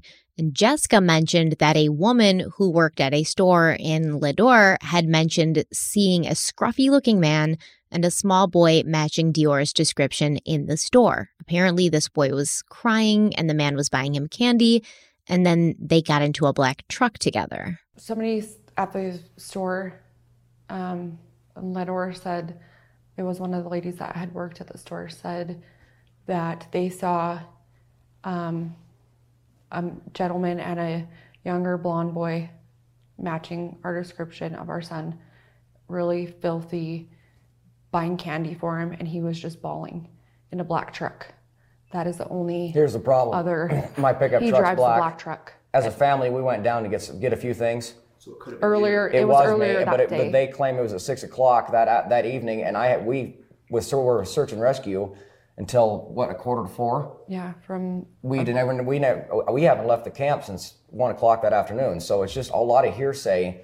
now that's interesting. Yeah. that's interesting because it's really possible, and I always say this about witnesses, right? That they could have got the time wrong. You know, they definitely could have. That's one. That's one angle. So here's what I'll say I've searched everywhere. This uh, alleged sighting has never been confirmed. That this Okay. actually was seen, that it was like, I mean, I searched everywhere. Now, it could be buried in police reports and they haven't released it. That's very possible. I cannot confirm that anybody actually said that. and, and, you know i'm going to go off so let's just go good disclaimer let's go off the fact that they got this from police that they're they shouldn't have been saying this but they did you know because vernal is he likes to talk and this is something where it's not necessarily hearsay if someone is in saying i saw a young boy down here crying and a man in a black truck buying him candy uh, it does kind of line up with the fact that they bought him candy that day, as you said earlier. So could this person be wrong on the time? Maybe. I, again, I feel like you're going to hit me with stuff later that would contradict that. Check this out, though. Check this out. Your kid goes missing, right? Okay. At what, like, you know, you call the police around, you know, 2.30, he's missing. Right around, yep, right around 2.30, yep. you hear this alleged eyewitness say that she saw someone who matches the description of your child in Leadore at 6 p.m. with a scruffy looking man buying candy and they get into a black truck and your immediate reaction is to say, I drive a black truck. They probably just saw us earlier and got the time wrong. Why wouldn't you think the timeline works? This could have been somebody who had abducted Deorr. And that's when they were seen after the abduction. Like that's not even a possibility to you. No, you're you're not wrong. I'll tell you what I'm doing. What are you doing? I know what I'm doing. What are you doing? I'm going down there if I'm Vernal, finding this person and saying, "Hey, I just want to. I'm the father. Was it me? I'm here. If you if you you obviously remember what this guy looked like, it was it me that you saw because I'm the dad. If if she comes out or he comes out and says, "No, it wasn't you. It was a different guy," we got a problem Right. we got a real problem. But that's the first thing I'm doing. I'm not discrediting that their time is off. I'm going down there and, and probably impeding an investigation, but I don't care to go ask this witness, was it me you saw? Was it that truck? Because we can put this to bed right now. That's the thing, though. He doesn't even entertain it as a possible, like, actual sighting. He's you. like, there's a lot of hearsay. You know, I drive a black truck. They they probably just saw us, and then they were, you know, at the wrong time. Don't want to do that. That's definitely not what you don't want to discredit it. And that's why police probably didn't love that he said this, you know, in this interview. Uh, you know, and this is also three days after, which is interesting that the police wouldn't try to deter them from doing it because this isn't like a, a, a city area. Yes, you want to get it out there, but I don't know if I'm going to put parents on camera three days after when you could have the police doing these interviews, giving information that's pertinent to the case that could assist them in solving it because they're out in the middle of nowhere. So I don't know if Deorr is going to be able to make it back to town where they, somebody would see him. But I understand that if he was abducted, he would if he was abducted. Yeah, exactly. If he was abducted, I could see that. But I don't know if I would have these people, understandably, be the the spokesperson for the case because they're personally connected to it and they're traumatized if they're if they're victims. Listen, it's Lemhi County Sheriff's Office. You know, this isn't like LAPD. The FBI hadn't gotten involved yet. They probably didn't really deal with things like this all the time, right? I mean, the sheriff told um, Jessica's mother, like, never in his you know, history of law enforcement had he encountered something like this. So they probably didn't even know what protocol was. No, you're right. Okay, we're going to take our last break and we'll be right back.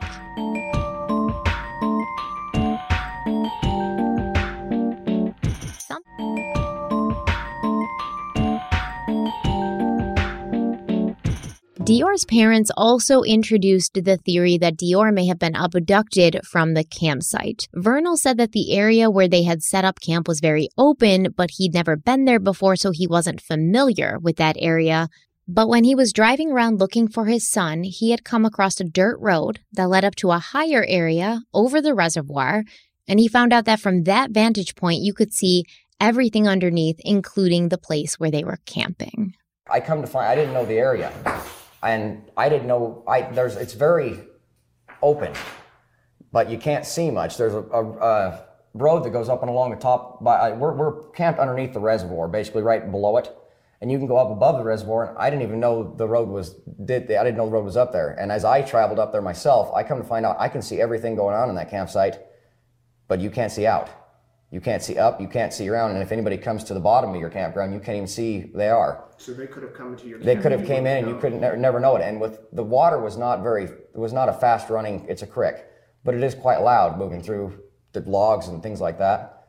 So hearing range is not all that far either. So, so you couldn't hear anybody coming up either. So he was just kind of playing, and you guys were doing your thing, and then he, you noticed. Oh, he was playing he with. was, yeah, he was. He was my playing with grandpa. He was over. He was getting ready for a nap.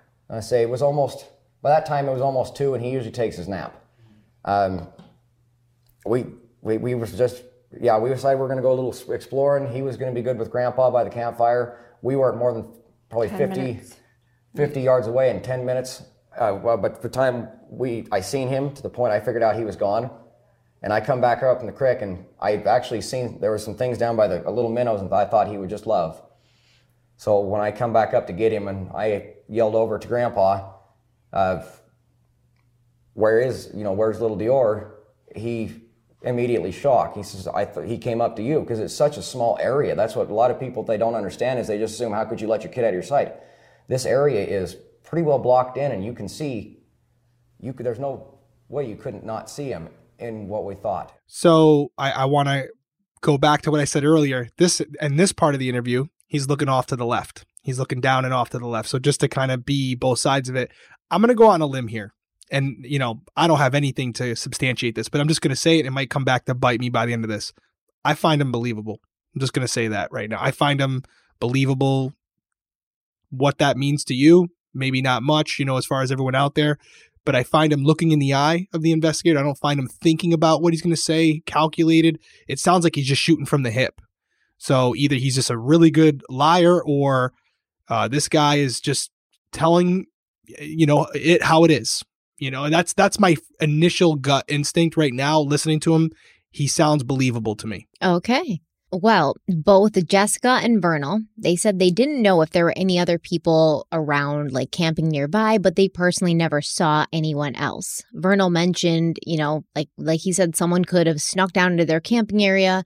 The sound of the nearby Russian Creek would have disguised the sound of their approach. But then I also have to, he kind of went right after and he was like, you know, it's such an open area. Like it's impossible for him not to be seen, like talking about Deorr. So if it's impossible for Deorr not to be seen, wouldn't like an intruder be spotted? Like they an intruder couldn't have driven up, right? One road going in and out. You would have heard the car come up. Even um, later, I, I believe Vernal's dad was there, and he said like, no, there's no way anybody came up here. You would have seen them because it's all kind of like flat when the road's coming up, and you would have heard a car. So a person couldn't have approached uh, in a vehicle. Um, they would have had to have approached on a foot, and then it is an open area. So it's possible that that grandpa bob was just straight passed out by the fire but where did this person come from? Did they follow deorr and his family there? Were they waiting for you know everyone else to go off except grandpa bob and then waiting for grandpa bob to fall asleep? What's the motive here? Well i think you just said something that's really important and that's the fact that like how would this person even know that? How would he know or she know that the parents were going to leave the child away with, you know, alone with this 80 year old man for any amount of time. And from that vantage point, would you be able to know with 100% certainty that there's a little boy running around with Grandpa Bob and the, the parents aren't just right out of, uh, you know, eyesight where the minute you get down there, they're already walking back into camp and you're exposed. Like, right. how would you know all those things that that window of opportunity that you could see from this vantage point was going to be accessible, you know, five minutes from now when you got down the hill. It's I, I don't see how that would be. I mean, this person, unless they were really scouting them out, which I mean, again, always anything's possible, just seems very unlikely. Yeah, well, Vernal went on to say, quote, vanished. There's not a trace found. This child loses stuff. He's two, almost three. Anyone who is a child in that age range knows they leave trails, they lose stuff, nothing. There's just nothing. There's a possibility that he might be with somebody, and that's what's giving us hope. It's a bad thing that he would not be with us right now, but that means there's a good chance he's alive and with somebody. End quote. Vernal said that in his gut, he knew that Deorr was not on that mountain anymore, since there was a thorough and advanced search which had left no stone unturned, and Vernal felt that if Deorr had still been out there, they would have found him. And, you know, he had mentioned it in his interview. You got to think about the grid search and knowing how fast this child can move in that time frame. They, they you know, these in guys those are, boots. Yeah, these guys are experts at it. Even if he had lost the boots, like there's only a certain distance that this child could go in that that time window and they have it all kind of mapped out. So when they're using things like night vision and thermal imaging even if they can't see him, if he's hiding next to a tree or a rock, his body temperature would be would emit something. So at night or even during the day, these eh, helicopter pilots would clearly see that there's something living in a certain area. And I'm sure based on what Vernal was saying about this, you know, the spray can, even them finding that, which wouldn't give off heat, they spotted that. So they were not only using this technology, but also the visuals that they were seeing while they're hanging out of the helicopter. So it does make a lot of sense to say, hey, if he was still alive and on that mountain, we would know. That all being said, if he was deceased, if, for example, an animal had gotten him, um, he would not be emitting heat anymore. And he may be in an area that's inside a cave, under some type of area where he's not seen from using visuals. You know, you're talking a large area. So there are other options to explain how he could still be on the mountain, but not found. But I get where Vernal's saying, like, you know, they couldn't find him with the, all the technology. He's not in the creek. Somebody has him. Somebody took him from us. Yeah. So the problem with the whole animal theory, and we're going to go more in depth on the theories in the next video. But remember that Deorr's boots were two sizes too big for him. Like he could barely keep them on when he's walking. So eh, some bear comes lunging out of the trees, grabs Deorr up in his paws or his mouth, and you know runs away with him. Those boots are not staying on boots are probably coming off. The blanket you referred to, the uh, what was the, well, third? She has the blanket, so he left that behind. What I'm saying is he had he had his boots, he had his camo jacket. You would expect to see his boots fall a trail. off, and then that, and then maybe a trail of blood. You know, the bear's not going to gingerly pick Deorr up in his jaws and say, "Let's get you to the cave where I can kill you." Right? You know, he's he's he's a bear or she. I don't know. I don't want to assume. But the point is like that's the thing that that freaks everybody out. An animal attack leaves behind some trace of that animal attack, especially when the kid's wearing boots that he can barely walk in because he can't keep his feet in them. And the the sheriff's office does not believe this was an animal attack. All right, yeah, and I don't know enough about animal. Uh, we didn't have that where I worked, so I'm definitely no means an expert at like you know what what you would see evidence of an animal attack. I agree with you about the boots. This is common sense. I would love to know, know more about like bear attacks and things of that nature. Where is it possible because the boy didn't pose a threat, he was able, the bear was able to pick him up and carry him? I don't. I don't. I don't know. I, I don't know. It sounds silly. Stop it. But I don't know. I mean, they What could. if- a if Jungle Book?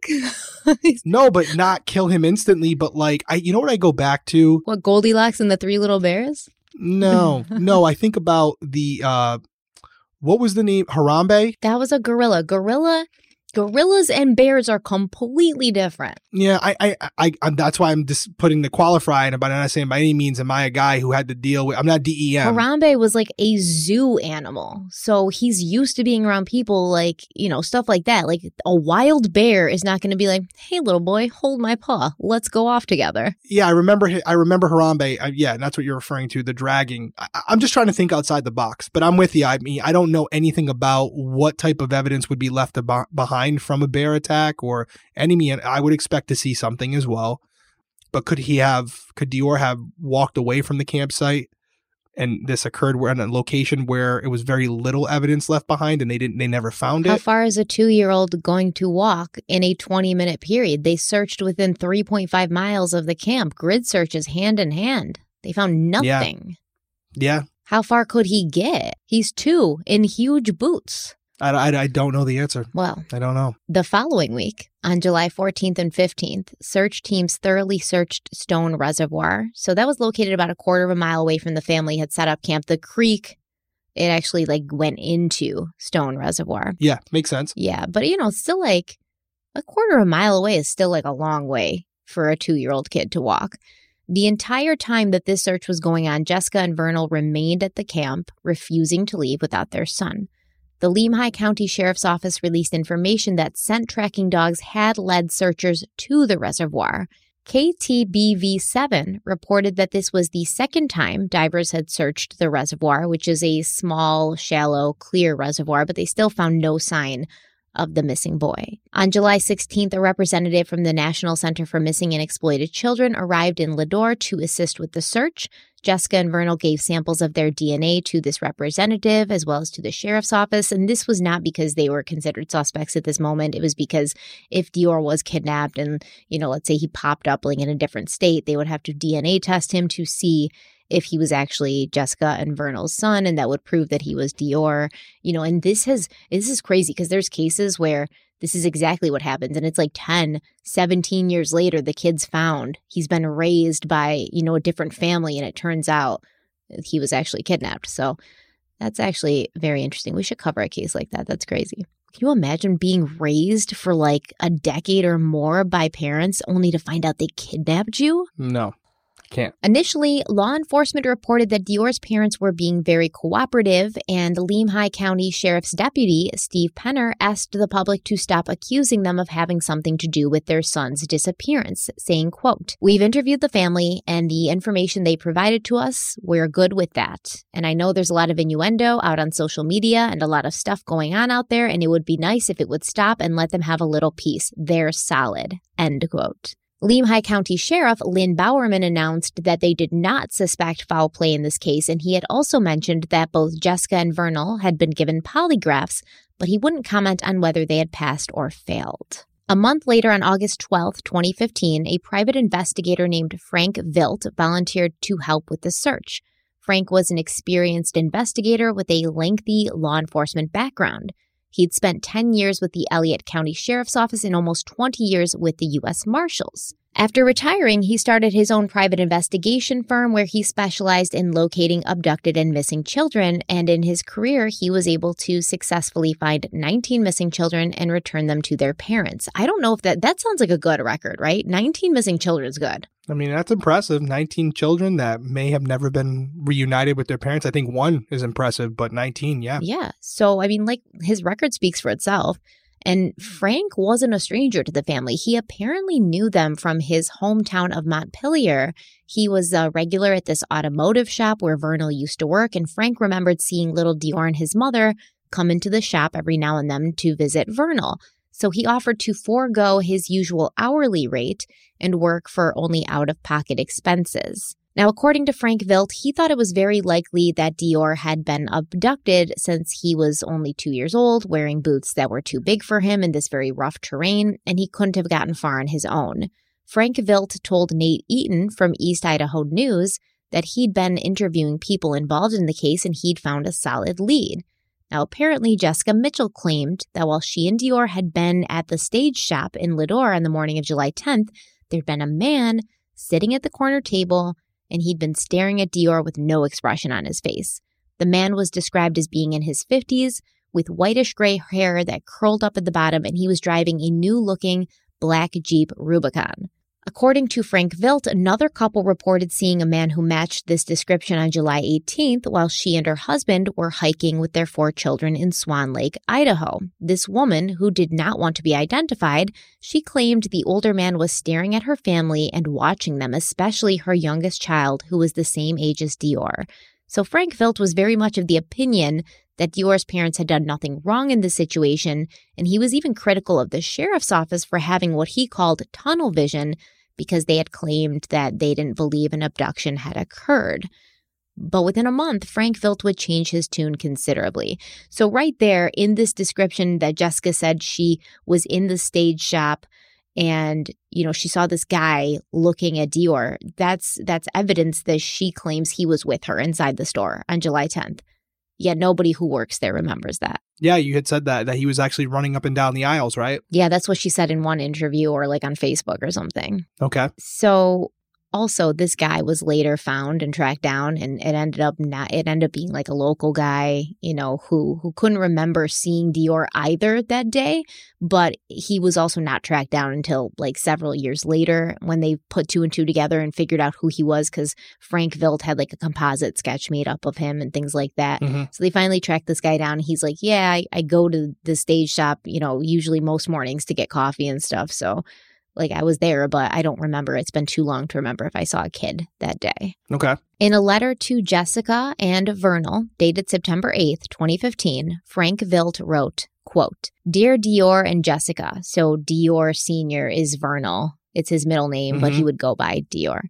Dear Deorr and Jessica, as I previously informed you today via my text to your cellular telephone at 8:31 a.m., I am withdrawing from the investigation because of circumstances beyond my control, including, but not limited to, a breach of trust on your part concerning your refusal to allow me to make this case national. I am perplexed as to why you didn't want me to advertise the $20,000 reward. I was willing to put up personal funds in the hopes that the public could provide information leading to the whereabouts of your son. When I agreed to assist you, I informed you that I would work for my out of pocket expenses. I was willing to forego my normal hourly fee. My stipulation was that both of you would be absolutely truthful. I told both of you that if I felt that you were not telling the truth, stalling me, or otherwise misleading me, that I would withdraw from the investigation. In my professional opinion, both of you lied and misrepresented the true facts that could solve the mystery of your missing son. There are other aspects of this case that I cannot go into at this time, but simply put, I believe that the searches will all be non productive. The searches are only used by you to cover a possible crime that one or both of you may have committed. Emphasis added. My suggestion is that you fully cooperate with the Lemhi County Sheriff and tell the truth. I do not appreciate the fact that one or both of you are spreading rumors that you have paid me. I have not received reimbursement to cover my expenses. I also feel that you are exploiting the public for financial gain. How can you live with yourselves? Sooner or later, the truth will come out. End quote. How did we gain access to this letter? He posted it because all these rumors were coming out and people were like coming at him and being like, "Oh, you're you're just here for the money. Like they've paid you and you haven't done anything." And he's like, "No, they didn't pay me." And then, you know, they were like attacking him, people. And so he said, you know, I need to set the record straight. I need to tell people what happened and what I think happened. I don't like it. Okay. I don't like I don't like the letter going public. I don't mind the letter at all. I was actually 100% with it until the last part where it's like how do you live with yourselves and the fact that dude he's emotionally attached he knew these people yeah well that's that's the thing right as an investigator you don't want to be emotionally attached. you know what i mean it's like for him it's a it is personal like he knew right. them he offered to do them a favor and then he felt they were lying to him and then he felt that you know and he'll he'll explain why he you know we can we can move on and get there before you yeah no i'll just say this for me I wish you would have stopped at uh, that you fully cooperate with Lemhi County Sheriff and tell the oh, truth. Oh, stop, because you're so perfect and professional all the time. I could tell you 100% I would never write in a statement like that where I'm accusing you of lying about well, the child, your child and why they're they're missing and add in there that I would appreciate if you start stop adding in there that you paid me. completely two different things. Because he's getting attacked. I mean, it's also like his I'm quitting letter, you know? That's fine. That's fine. But then he posted it. So his is a public statement, Well, he's not like law enforcement. He's a private investigator. which, you know, coincidentally, I am too. hmm And I'm just telling you from my experience. And you're like a, a citizen. If you if you worked for a family, I would never do it. If you worked for a family who had you take like their your time to search for their son and then you found something that you thought meant that they had been responsible for their son's death and you were like Right. emotionally attached to this kid because you've been searching for him, you wouldn't feel like how do you sleep at night? You would, but you wouldn't write it. I agree with what you just said, but he said all of those things and then wrote two or three sentences regarding finances. And after that was when he said, How can you live with yourselves? So I just think it was maybe poorly worded, but I would have left out the section about being compensated or not. I really liked what he had to say, especially the part where he wouldn't go in to why he thought that. I thought that was very professional. I really liked the letter, um, but I did not like that section. I guess it's personal preference. I happen to own a firm. I have investigators that work for me. No public statement or any court document that we submit based on our reports, whether I thought the claimant or the client that we're working for, which has happened before, was telling the truth or not. If they if we're working for a client and I find information that suggests they're lying to me, I would absolutely put into that, you know, letter and obviously our termination of agreement that the reason I'm doing it is because I feel like they're being untruthful.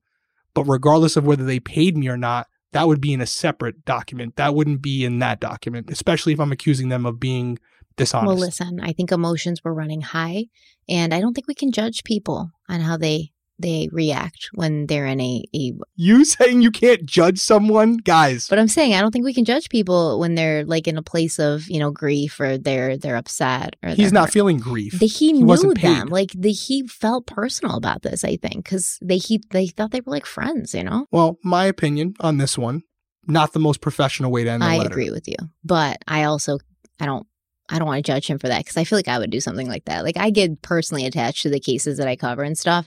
And if I felt Mhm. like a family member was lying to me and like leading me down the wrong path to like stop me from actually getting to the truth like purposely, I'd I'd be like, "How dare you?" You know, like what, what's wrong with you? I don't disagree.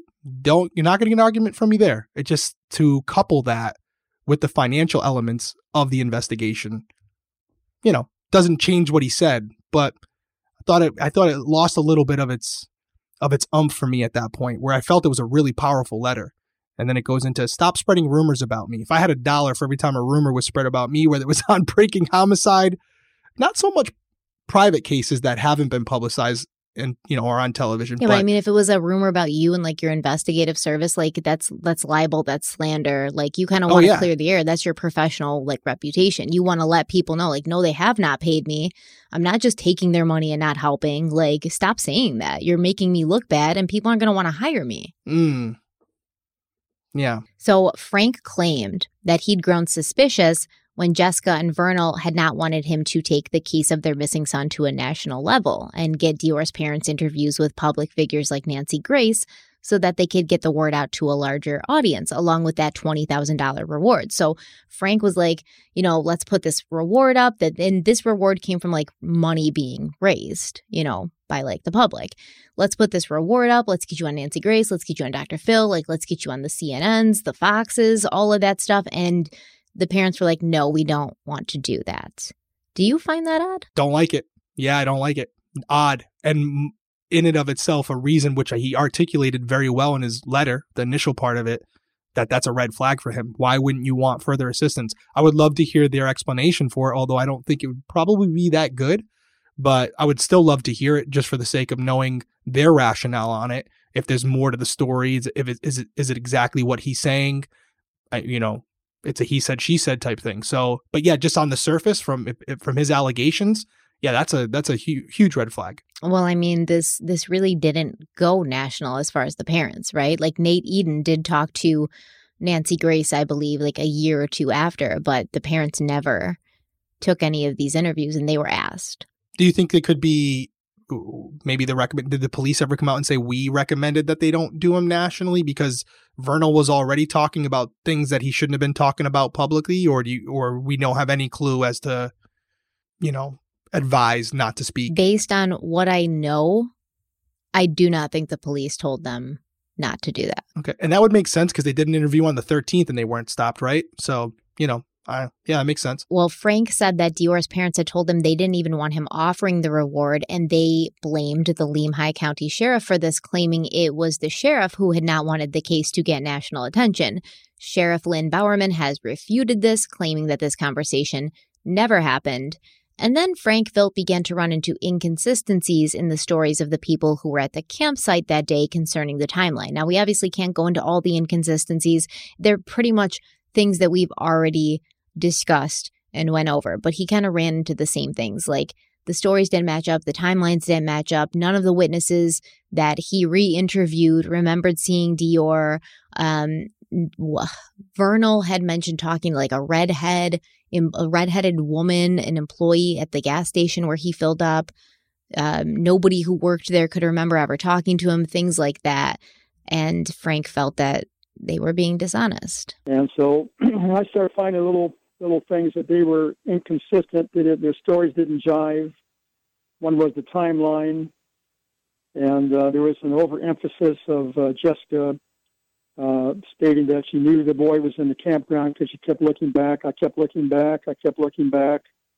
And um, it seemed like this was like an overkill. Why would she keep saying this over and over and over again? She wanted to establish that the boy was in the campground. And this was after they came back from town and uh, they saw some fish that uh, Isaac and Bob, the grandfather, caught. And so the owner says, "Well, show me where those fish are. Where you, where'd you catch those fish?" And so they went off with uh, Jessica, Deorr, and Isaac went off to the creek where they caught the fish, supposedly. And Jessica kept saying, "I kept looking back to make sure the little man was there. Kept looking back, kept looking back." And uh, why did she overemphasize that? And that was kind of one of the things and she couldn't answer my question as to why she kept uh, saying that, why she wanted to establish like an alibi that the boy was there, and some other things that were just inconsistent and didn't want to. Uh, they just were hiding things, like they, they weren't coming forth with uh, with the truth. They didn't make line. The timeline didn't make sense. Okay, so that's another story. I completely forgot after, you know, when I heard him say it. The initial story was that um, Bob had told Isaac to show them these fishing holes. And then the, and the later story came out was that when they got back to the campsite, Deorr and his parents, Bob and Isaac had already been fishing and they had fish. And Deorr was like, Oh, I want those fish. Like, I want to get fish. Where'd you get them from? And then they all started walking down towards where where they got the fish from. And Jessica kept looking back and she saw him. So she knew he was still at the campground because that doesn't make sense. If he said, to Show me where those fish are, then you'd think that she would be like, hey, why aren't you coming with us? You know, because you wanted to see where the fish were. So, yeah, the inconsistencies in the stories, the stories are changing, the stories are evolving, and they can't really get it together. Yeah. Okay. Yeah, I could see how that would that would definitely be troublesome. Where this whole time I've been thinking they were going to go fish. Deorr stayed behind with Bob, now there's a version where they actually got back from fishing. No, where D- Bob and Isaac got back from fishing. Okay, they got back from and fishing. And then Deorr and his parents got back to the campsite, and Bob and Isaac were like, "Oh, look at these fish we got," and Deorr was like, "Show me where you got those fish." That's completely yeah, it's a completely different story. Yeah. Something's something's not right there. Yeah.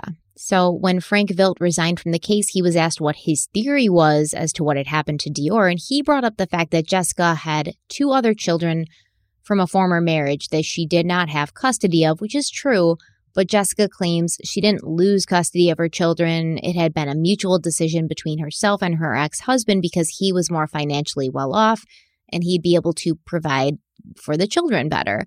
Jessica claimed that she still saw her children regularly and she had not given them up because she didn't want them.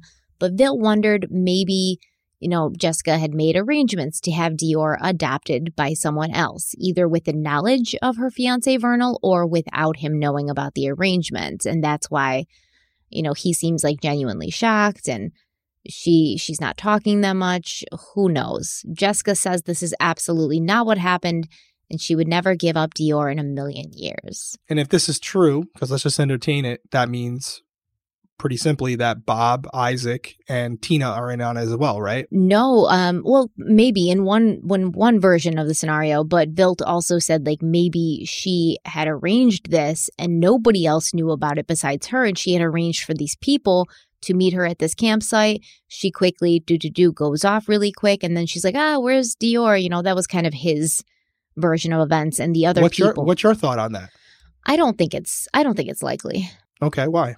I don't know. I just don't. I don't know. I don't. How many of these like weird secret abdo- adoptions happen? You know, like is this a common thing? Wasn't first off, wasn't this campsite that they went to kind of a last minute thing? Very. And it wasn't Jessica's idea Well, it depends whose story you're going by. If because it was it was more Bob's, right? allegedly, yeah, but then you know Vernal's telling a story that they're there to celebrate, so in that way, hmm Yeah, I mean, not having all the information, it's tough to say one way or the other. I think it's an elaborate story. Wouldn't be the most craziest thing to ever mm-hmm. happen. it happens. We know what happens. People sell Of their course. kids all the time. Just seems like you could probably do it a little. I mean, I, I guess you need an, a reason for why he's going to go missing. It seemed like they were also like very not in a great place financially. You know, like she couldn't hold a job. You know, she admits like, yeah, I, I gave my my children up and let my ex husband have custody because I thought he could provide for them better because he's financially more well off than I am. Right. Um, they'll be evicted from their apartment shortly after this, things like that, you know, for not paying rent.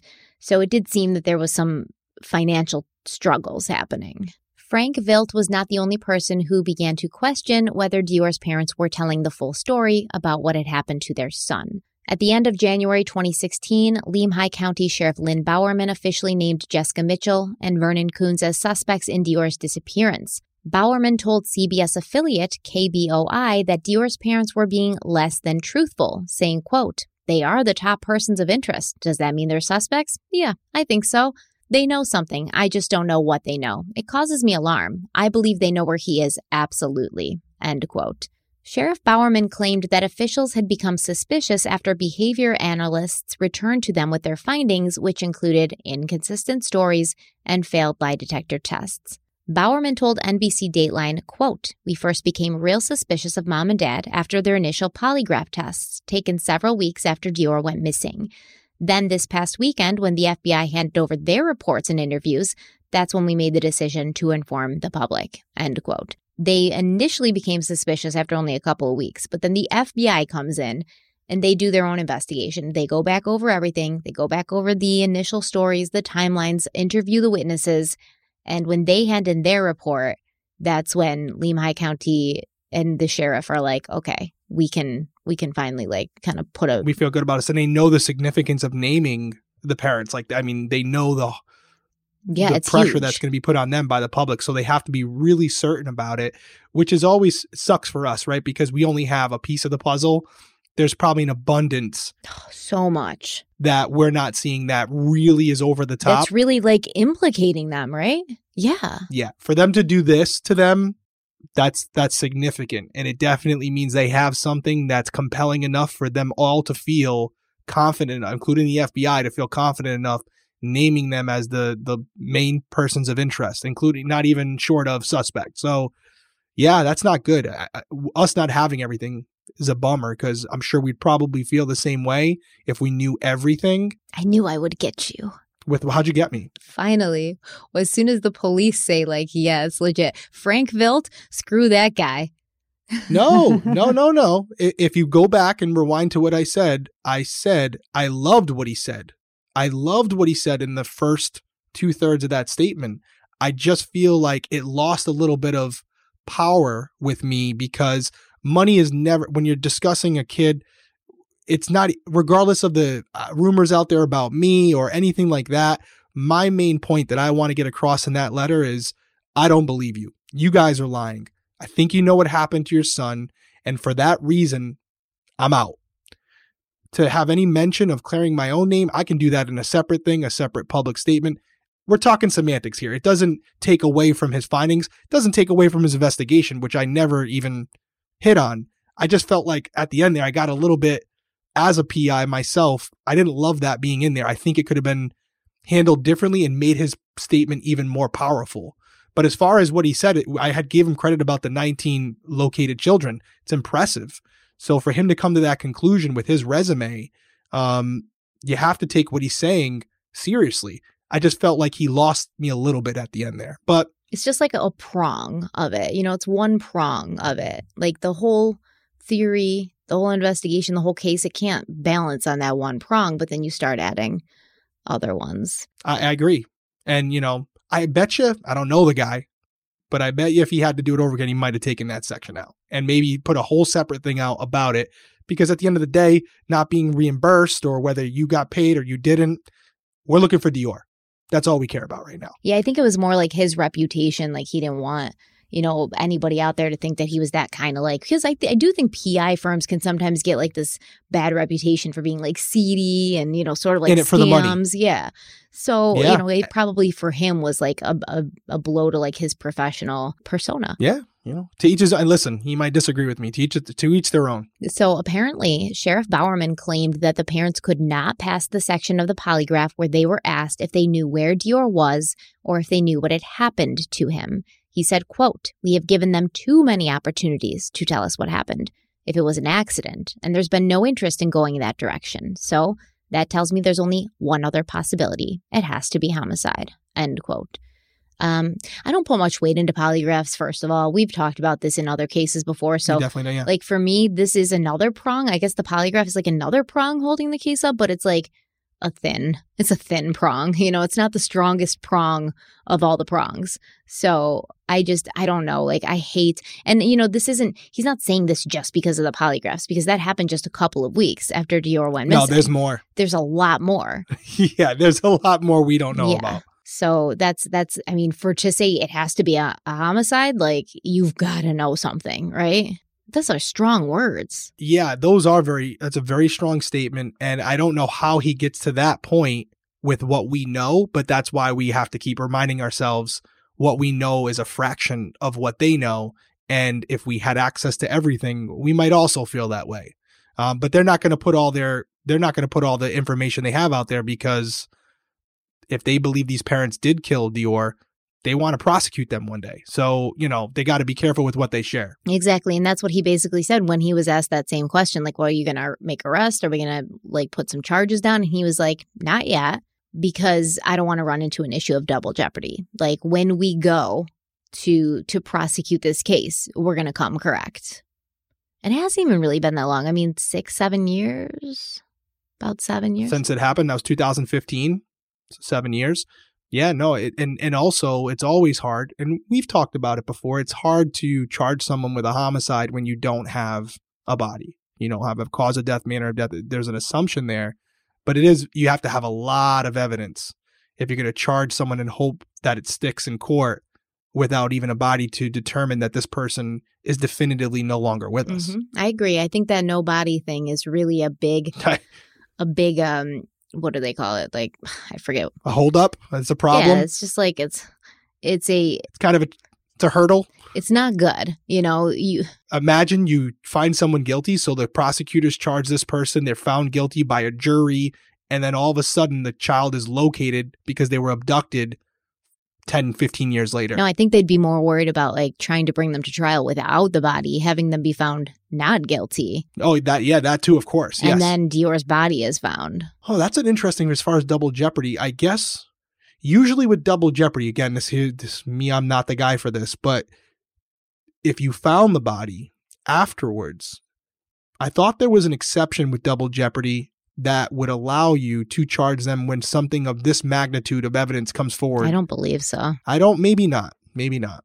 But it's unfortunate because I think we've talked about cases before, and with double jeopardy, it's probably unlikely that right if they find his body afterwards, too late now. You just took you you took your shot, you missed, they're walking free. Yeah, like if tomorrow the you know the the Florida Orlando Police Department gets a video of Casey Anthony committing the murder of her daughter, they still can't do anything about it. How stupid is that, by the way? It's in the Constitution, man, you know? Yeah, that thing's pretty I strong. mean, but that's there though, so that like they don't just go to trial with like no evidence because then you got to count on the jury who, I mean, if we're going by like Casey Anthony's jury, we're not super strong in like the intelligence department. So then maybe you have people who are going to prison because there was not a lot of evidence against them, but maybe the jury just didn't like them or the jury was like along for the ride or the prosecutor was super like charismatic you know, and then they want them to be able to go to trial with like enough evidence to actually convict. So they do the double jeopardy so that when the lawyers go, they're like, okay, we've got everything we need. And we couldn't do any better. They don't want them to just half ass it, I think. No, and that that's a good reason to do it. I'm not opposed to it. There should be some sort of like exception if evidence is found that proves their guilt, though. Right. If the person comes forward and says, But that's a know, slippery slope if I'm thinking about it. Yeah. It's no perfect system. That's I we always say it about the judicial system. This it's flawed. We talked about this at Mm-hmm. CrimeCon. It's not n- anywhere near perfect. And there are some things where wh- people are so smart, you know, lawyers and prosecutors, where if you give them an inch, they take a mile, both sides. And so it's it's a game. We've talked about this. It's a game in there, and the chess pieces are human beings. So it's it's tough. It's tough, and I'm definitely not a, a equipped to find a solution to that one. I don't know if anybody is. I don't think so. I mean, it would take a lot of brain power. Makes my brain hurt. Oh, so around the time that the sheriff's department released this very damning statement, the family of Deorr had brought on a new private investigator to help them find out what had happened to the two year old boy. But as it turned out, this new PI would not be any more friendly to them than their previous one had been, and he would discover more information and inconsistencies that did not look good for Jessica Mitchell, Vernal Kunz, or Jessica's grandfather, Bob Walton. And that is where we will pick up in the next episode. Really interesting case. It's unfortunate that we kind of only have one side of the story because the people telling or narrating the story where you're kind of going over their their information are the people who could also be responsible for Deorr's Yeah, unreliable narrators. Right. You know, so going over their information, if you're to take it at, you know, face value, you, it sounds like they're completely innocent. And I still doesn't mean anything. I stand behind the fact that in that interview with Vernal, nothing stands out to me. You know, nothing stands out to me, and that's okay. Um, but having two independent investigators who, at least the first one, you know, he seems like he knows what he's doing and then having the police more so and the FBI all be on board with naming them persons of interest in this case, that's pretty substantial. Not a good look, as you just said, for for those individuals. yeah, and to come right out and say, like, they're lying. We think this is a homicide, you know? Usually the police don't give that much information. And I remember I saw an interview with one reporter who was covering this, and she said she was stunned when she got on the phone with Sheriff Lynn Bowerman because usually as a reporter she feels like she has to pull every like tidbit of information and they they hold so much back. And he just like went all in. He was like, "Yeah, they're they're lying, man. like I don't trust them, and I don't think that their story is true, and there's too many inconsistencies." And he was just like, kind of volunteering all this information, and it surprised her. You know what happens in a case like this? So if it's a if it's a collaborative effort where they're all equally involved, you might not have much luck. But the reality is there's usually someone who's the leader or somebody who committed the offense and the others are just individuals who are now going along for the ride for whatever unjustified reason they might have. You got to break them, you got to separate all them and that's why police will usually wait for there to be dissension among the ranks, right? So if if Vernal and Jessica are involved, and maybe it's Vernal who did it or Jessica, whatever the case may be, it looks like if that if this is true, it would be Vernal, right? He's doing all the talking. If they ever separate and there's you know there's a problem between those two, Oh, they've separated. they're separate already. They separated, and they both got married to new people.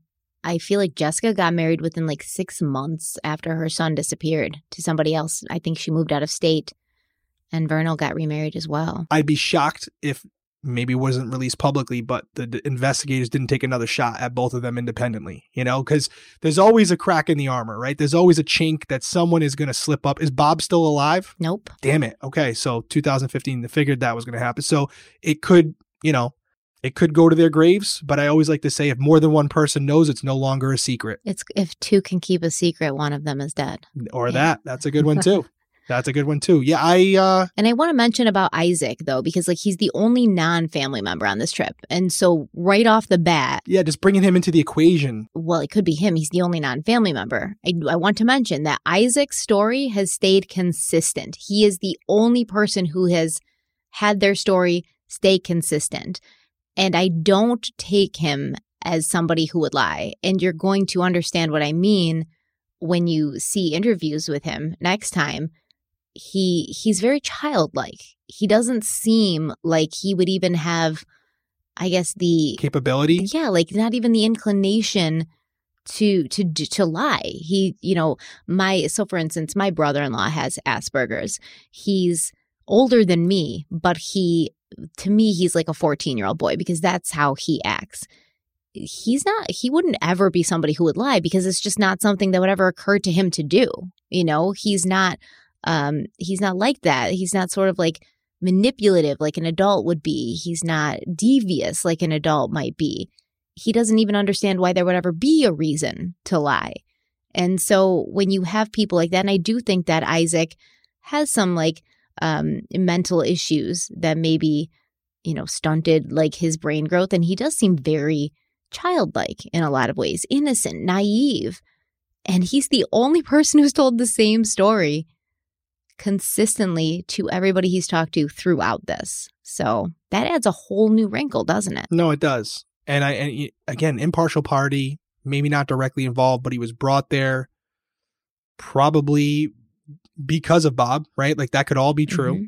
And he might have been brought into something that maybe Jessica and Vernal didn't want, you know, but at the, they couldn't make it too obvious that they didn't want someone there. And so they kind of rode with it because of maybe his mental capacity, right? Figuring he's not going to be hard to kind of, you know, do this around. And maybe they led him away to the creek from the campsite that afternoon purposely to like get him out of the area. I'm going to tell you what, out of all the cases we've done, this is the one where I almost want to say, okay, I know we're stopping here, but we're going to record part two right now because I got to know. I'm being dead serious. Like, I really want to know because there's not a lot here. And I feel like you have a lot more to say. So, uh, listen, there's a um, great six part series, and they're not long parts. They're like seven minutes each. If you want to just pop them on while you're working and go through them, it's called Little uh, Little Man Lost and a news network did it. Um, if you want to just watch those while you're going through it, and you'll see interviews with with Grandpa Bob and things like that, and maybe yeah, Grandpa, Grandpa Bob, Bob, Grandpa Bob Walton. Hmm. So we'll we'll we'll see. This case is uh, all over the place, but it's unfortunate because you're doing a great job covering it, but it's like limited information. We're going over everything they're saying. You have the 911 calls, all those things, which are, you know, you, that's something to go off of. But uh, a lot of what we're hearing is from people who are now persons of interest. So that really puts an asterisk next to all everything they've told us. Yeah, and I'm really excited to come back because like it gets real down and dirty in the next part. Like fingers are pointed at each other, like you said. Mm-hmm. You can keep a secret if one of them's dead. Every single one of them pointed their finger at Isaac. Not like he did it, but like. Mm, you know, I don't trust him, like, you know, stuff like that. Even Grandpa Bob. So we're going to talk about that next time, guys. yeah. We'll see you then, guys. Take care. Bye. Bye.